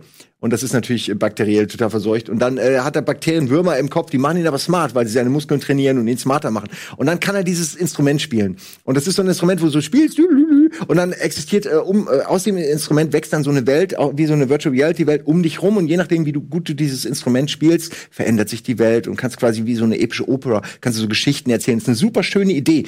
Und ich habe das immer in Futurama gesehen und fand es halt irgendwie echt geil, weil es eine coole Idee ist. Und dann lese ich Fucking Foundation zum ersten Mal. Und da ist dann genau der Ursprung drin tatsächlich, nämlich ein Gaukler, der für das Maultier irgendwie arbeitet, der oder der dann gefangen genommen wird äh, und und quasi gegen das Maultier so ein bisschen aussagt. Und der kann dieses Instrument spielen und spielt das, glaube ich, auch in einer äh, ausufernden Szene für ein paar Seiten lang. Und das fand ich so geil. Mich, mich, also ich wusste nie, wo das herkommt, ne? Und jetzt kann ich, mhm. ich sehe jetzt die Parodie dessen und weiß wieder wieder so ein Baustein mehr so in meinem äh, Sci-Fi-Grundwissen. Ne? So. Mhm weil man, ich habe echt viel gelesen, aber wie gesagt, sowas dann auch nicht. Also es ja, ist, ja. Die, die, das Fundament, von dem du sprichst, ist ja wirklich nicht nur eins, sondern es sind ja insgesamt so viele Bücher von so vielen äh, Autoren. Hm. Äh, man kann die gar nicht alle oder ja, es wird zumindest schwer. Hm. Aber dieser Aspekt mit dem, mit dem Religionsersatz ist ähm, ja heute eben ganz, ganz stark, wenn man auch sieht, wie neue Produkte oder so präsentiert werden vom Silicon Valley, dann ist das ja auch immer, sind das immer so kleine Erlösungen, die versprochen werden, äh, mhm. mit, mit, denen man äh, schon eben äh, ein bisschen Paradies auf Erden äh, bekommen kann. Und diese Transhumanismus jetzt von Ray Kurzweil oder auch Nick Bostrom oder so oder auch Elon Musk ist zum einen ja der, der, der ständig warnt vor dem, was künstliche Intelligenz ja. man können. Zugleich investiert er aber sehr stark, dass er auch davon profitieren kann. Also da, also mein Plädoyer Oder ist deswegen ganz stark. Wir müssen eigentlich heute zurück zu einer Religionskritik, aber nicht mehr uns an den alten Religionen abarbeiten, also mit an den neuen, ja. also, äh, Kritik an der Kirche, ja. da läuft man, rennt man ja offene Türen ein. Aber äh, ich glaube, man muss jetzt wirklich an dieser Technikgläubigkeit äh, ganz stark äh, rütteln, weil die natürlich auch sehr, sehr demagogisch eingesetzt werden kann, wie wir ja auch in den äh, Romanen da immer wieder erleben, über die wir heute gesprochen mhm. haben. Ich finde, obwohl wir unterschiedliche Ansätze haben, sowas unsere Digitalisierung angeht, finde ich, hast du recht, man muss daran rütteln, allein schon deshalb, weil es ja das Fundament der Zukunft sein soll und deswegen dann auch tragfähig sein soll. Mhm. Man muss das hinterfragen und gucken, ob da Löcher drin sind, so in der ganzen Moral und Ethik. Und, und man kann auch sagen, es ist vielleicht auch eine falsche Prämisse. Also man muss ja zum Beispiel bei den Singularitäten erstmal die Prämisse mitgehen, dass unser Gehirn wie ein Computer funktioniert und äh, da würden ja. auch einige Neurowissenschaftler sagen, nein. Und den schließe ich mich an. Ja, ich ich befürchte, dass du recht hast, aber ich, ich halte an diesem Traum. Du möchtest ein Computer sein. Ich will einfach. Und dann ich will, sendest du dauernd. Nee, ich würde dann 24 Stunden. Ach so, ich brauche ja kein, ich brauche keine Miete mehr, kein Geld. Ich muss nicht mehr arbeiten. So. Ich kann einfach nur sein und existieren und und eben mir an Dinge anlesen. Ich habe dann Memory Banks. Ich brauche nichts mehr vergessen. Allein die, das. Die 24 Stunden Bildschirmpräsenz haben. Äh, also dadurch. Ich kann sicher, ja, ich könnte schon die ganze Zeit laufen. Ich ja Instanzen von mir. Ich wollte gerade sagen, ja. copy paste dich. Ja. ja, das ist ähm, ach, ich habe vergessen, wie das heißt, aber das ist jetzt auch, das habe ich dir schon hunderttausend Mal äh, Charles Stross ähm, der hat äh, Accelerando und andere mhm. Sachen geschrieben, ja. wo dann auch, wo, wo Leute so halb digital arbeiten mhm. und Kopien von sich digital verschicken, die dann Aufträge für sie für ihn erledigen, sozusagen wie so kleine Vasallen, die irgendwie machen, äh, es sind Kopien von mir, die aber die Arbeit machen und ich mache nix und die sind auch noch happy dabei. Also da da arbeite ich hin dass ich mich selbst irgendwie einfach vervielfachen kann äh, und dann nichts mehr machen muss. Darum geht's doch am Ende, nichts mehr machen. Wie Baron Hakonnen oder äh, der nur noch in seinem Schwebesessel ja, aber der intrigiert zumindest noch ähm, kräftig. Siehst du, das hättest du bei mir nicht. Ja, aber ich finde, aber so Instanzen, da müssen ja die Instanzen die Arbeit machen. Und inwiefern die ein Bewusstsein haben, was äh, deinem gleicht, ähm, weiß man ja nicht. Und wenn du dann einfach. Die wissen, Kopien was ich wollen dir, würde. Ja, aber du verurteilst Kopien von dir, die Arbeit zu machen, die du nicht möchtest. Aber wenn die Kopien sehr gut sind, sind sie nicht mehr unterscheidbar zum Original. Und dann gibt's nicht nur einen Simon, der leidet, sondern du verteilst das Leid auf die digitalen Schultern von vielen Simons. Und deswegen ist das für mich eher eine Dystopie. Ich glaube, dass. Ich glaube, okay. ich glaube das. Ja, wir haben unterschiedliche. Das Problem ich bin auch voll dafür. Ich glaube, das Problem ist, dass die diese utopischen technologischen Bilder, die wir uns hier malen, werden korrumpiert durch die dystopischen menschlichen Eigenschaften, die nicht in gleichem Maße mitwachsen. Wenn alle irgendwie was Gutes wollen, dann kann das toll werden. Aber die Realität ist ja nun mal, dass irgendwelche russischen äh, KGB-Agenten sich irgendwo reinhacken und irgendwelche Programme ja, schreiben leider. und sonst was und dass es eher zur äh, Kriegsführung benutzt wird, ja. als das Leben zu verbessern. Also das bestimmt. Ich glaube aber, äh, und das ist äh, bei mir ein, ein, großer Vorwurf generell an Science Fiction, auch bei vielen Science Fiction Filmen ist, dass es also neben der technologischen ja noch eben eine ökonomische und eine politische äh, Komponente gibt und dass man momentan so ein bisschen glaubt, dass äh, die Technologie äh, das ökonomische und das politische politische ersetzen kann. Und ich glaube, man muss äh, ja. zunächst einmal wieder so ein Primat des Politischen einfordern, dass man eine politische Gesellschaft äh, schafft, äh, die ohne Ausbeutung funktioniert. Und dann ist auch ein technischer Fortschritt äh, ein viel humanerer, als wenn man sozusagen Ausbeutungsverhältnisse, die vorliegen, jetzt nur noch mal technologisch so optimiert, dass ich natürlich jetzt ja. nicht nur jemanden irgendwie hier schikanieren kann, sondern auch noch per Knopfdruck jemanden irgendwo. Aber da sind wir wahrscheinlich schon. Ne? Da sind wir wahrscheinlich Da sind wir schon sehr dran. Aber das zeigt eigentlich das, das Grundproblem, äh, dass man ähm, politische Probleme mit Technologie schwer lösen kann. Wir haben nur noch vier Minuten ungefähr und wir müssen wegen einer Live-Sendung äh, ah, pünktlich ja. Schluss machen. Aber ich würde gerne noch eine Frage stellen, die eigentlich viel zu groß ist. Und zwar, weil mich das gerade interessiert, würdet ihr die Geschicke der Welt oder eures Staates, sag ich mal, an eine KI übergeben? Sagen wir mal, wir hätten eine, die, sag ich mal, vertrauenswürdig ist. ist eine KI, die ist völlig neutral. Ich, ich persönlich würde nämlich sagen, ja, weil der menschliche Faktor einfach gezeigt hat, nee, wir können das nicht. Menschen beherrschen. Menschen können Menschen nicht beherrschen, ist meine These. Äh, würdet ihr das, ich weiß bei dir, glaube ich, schon die Antwort, aber unter keinen Umständen.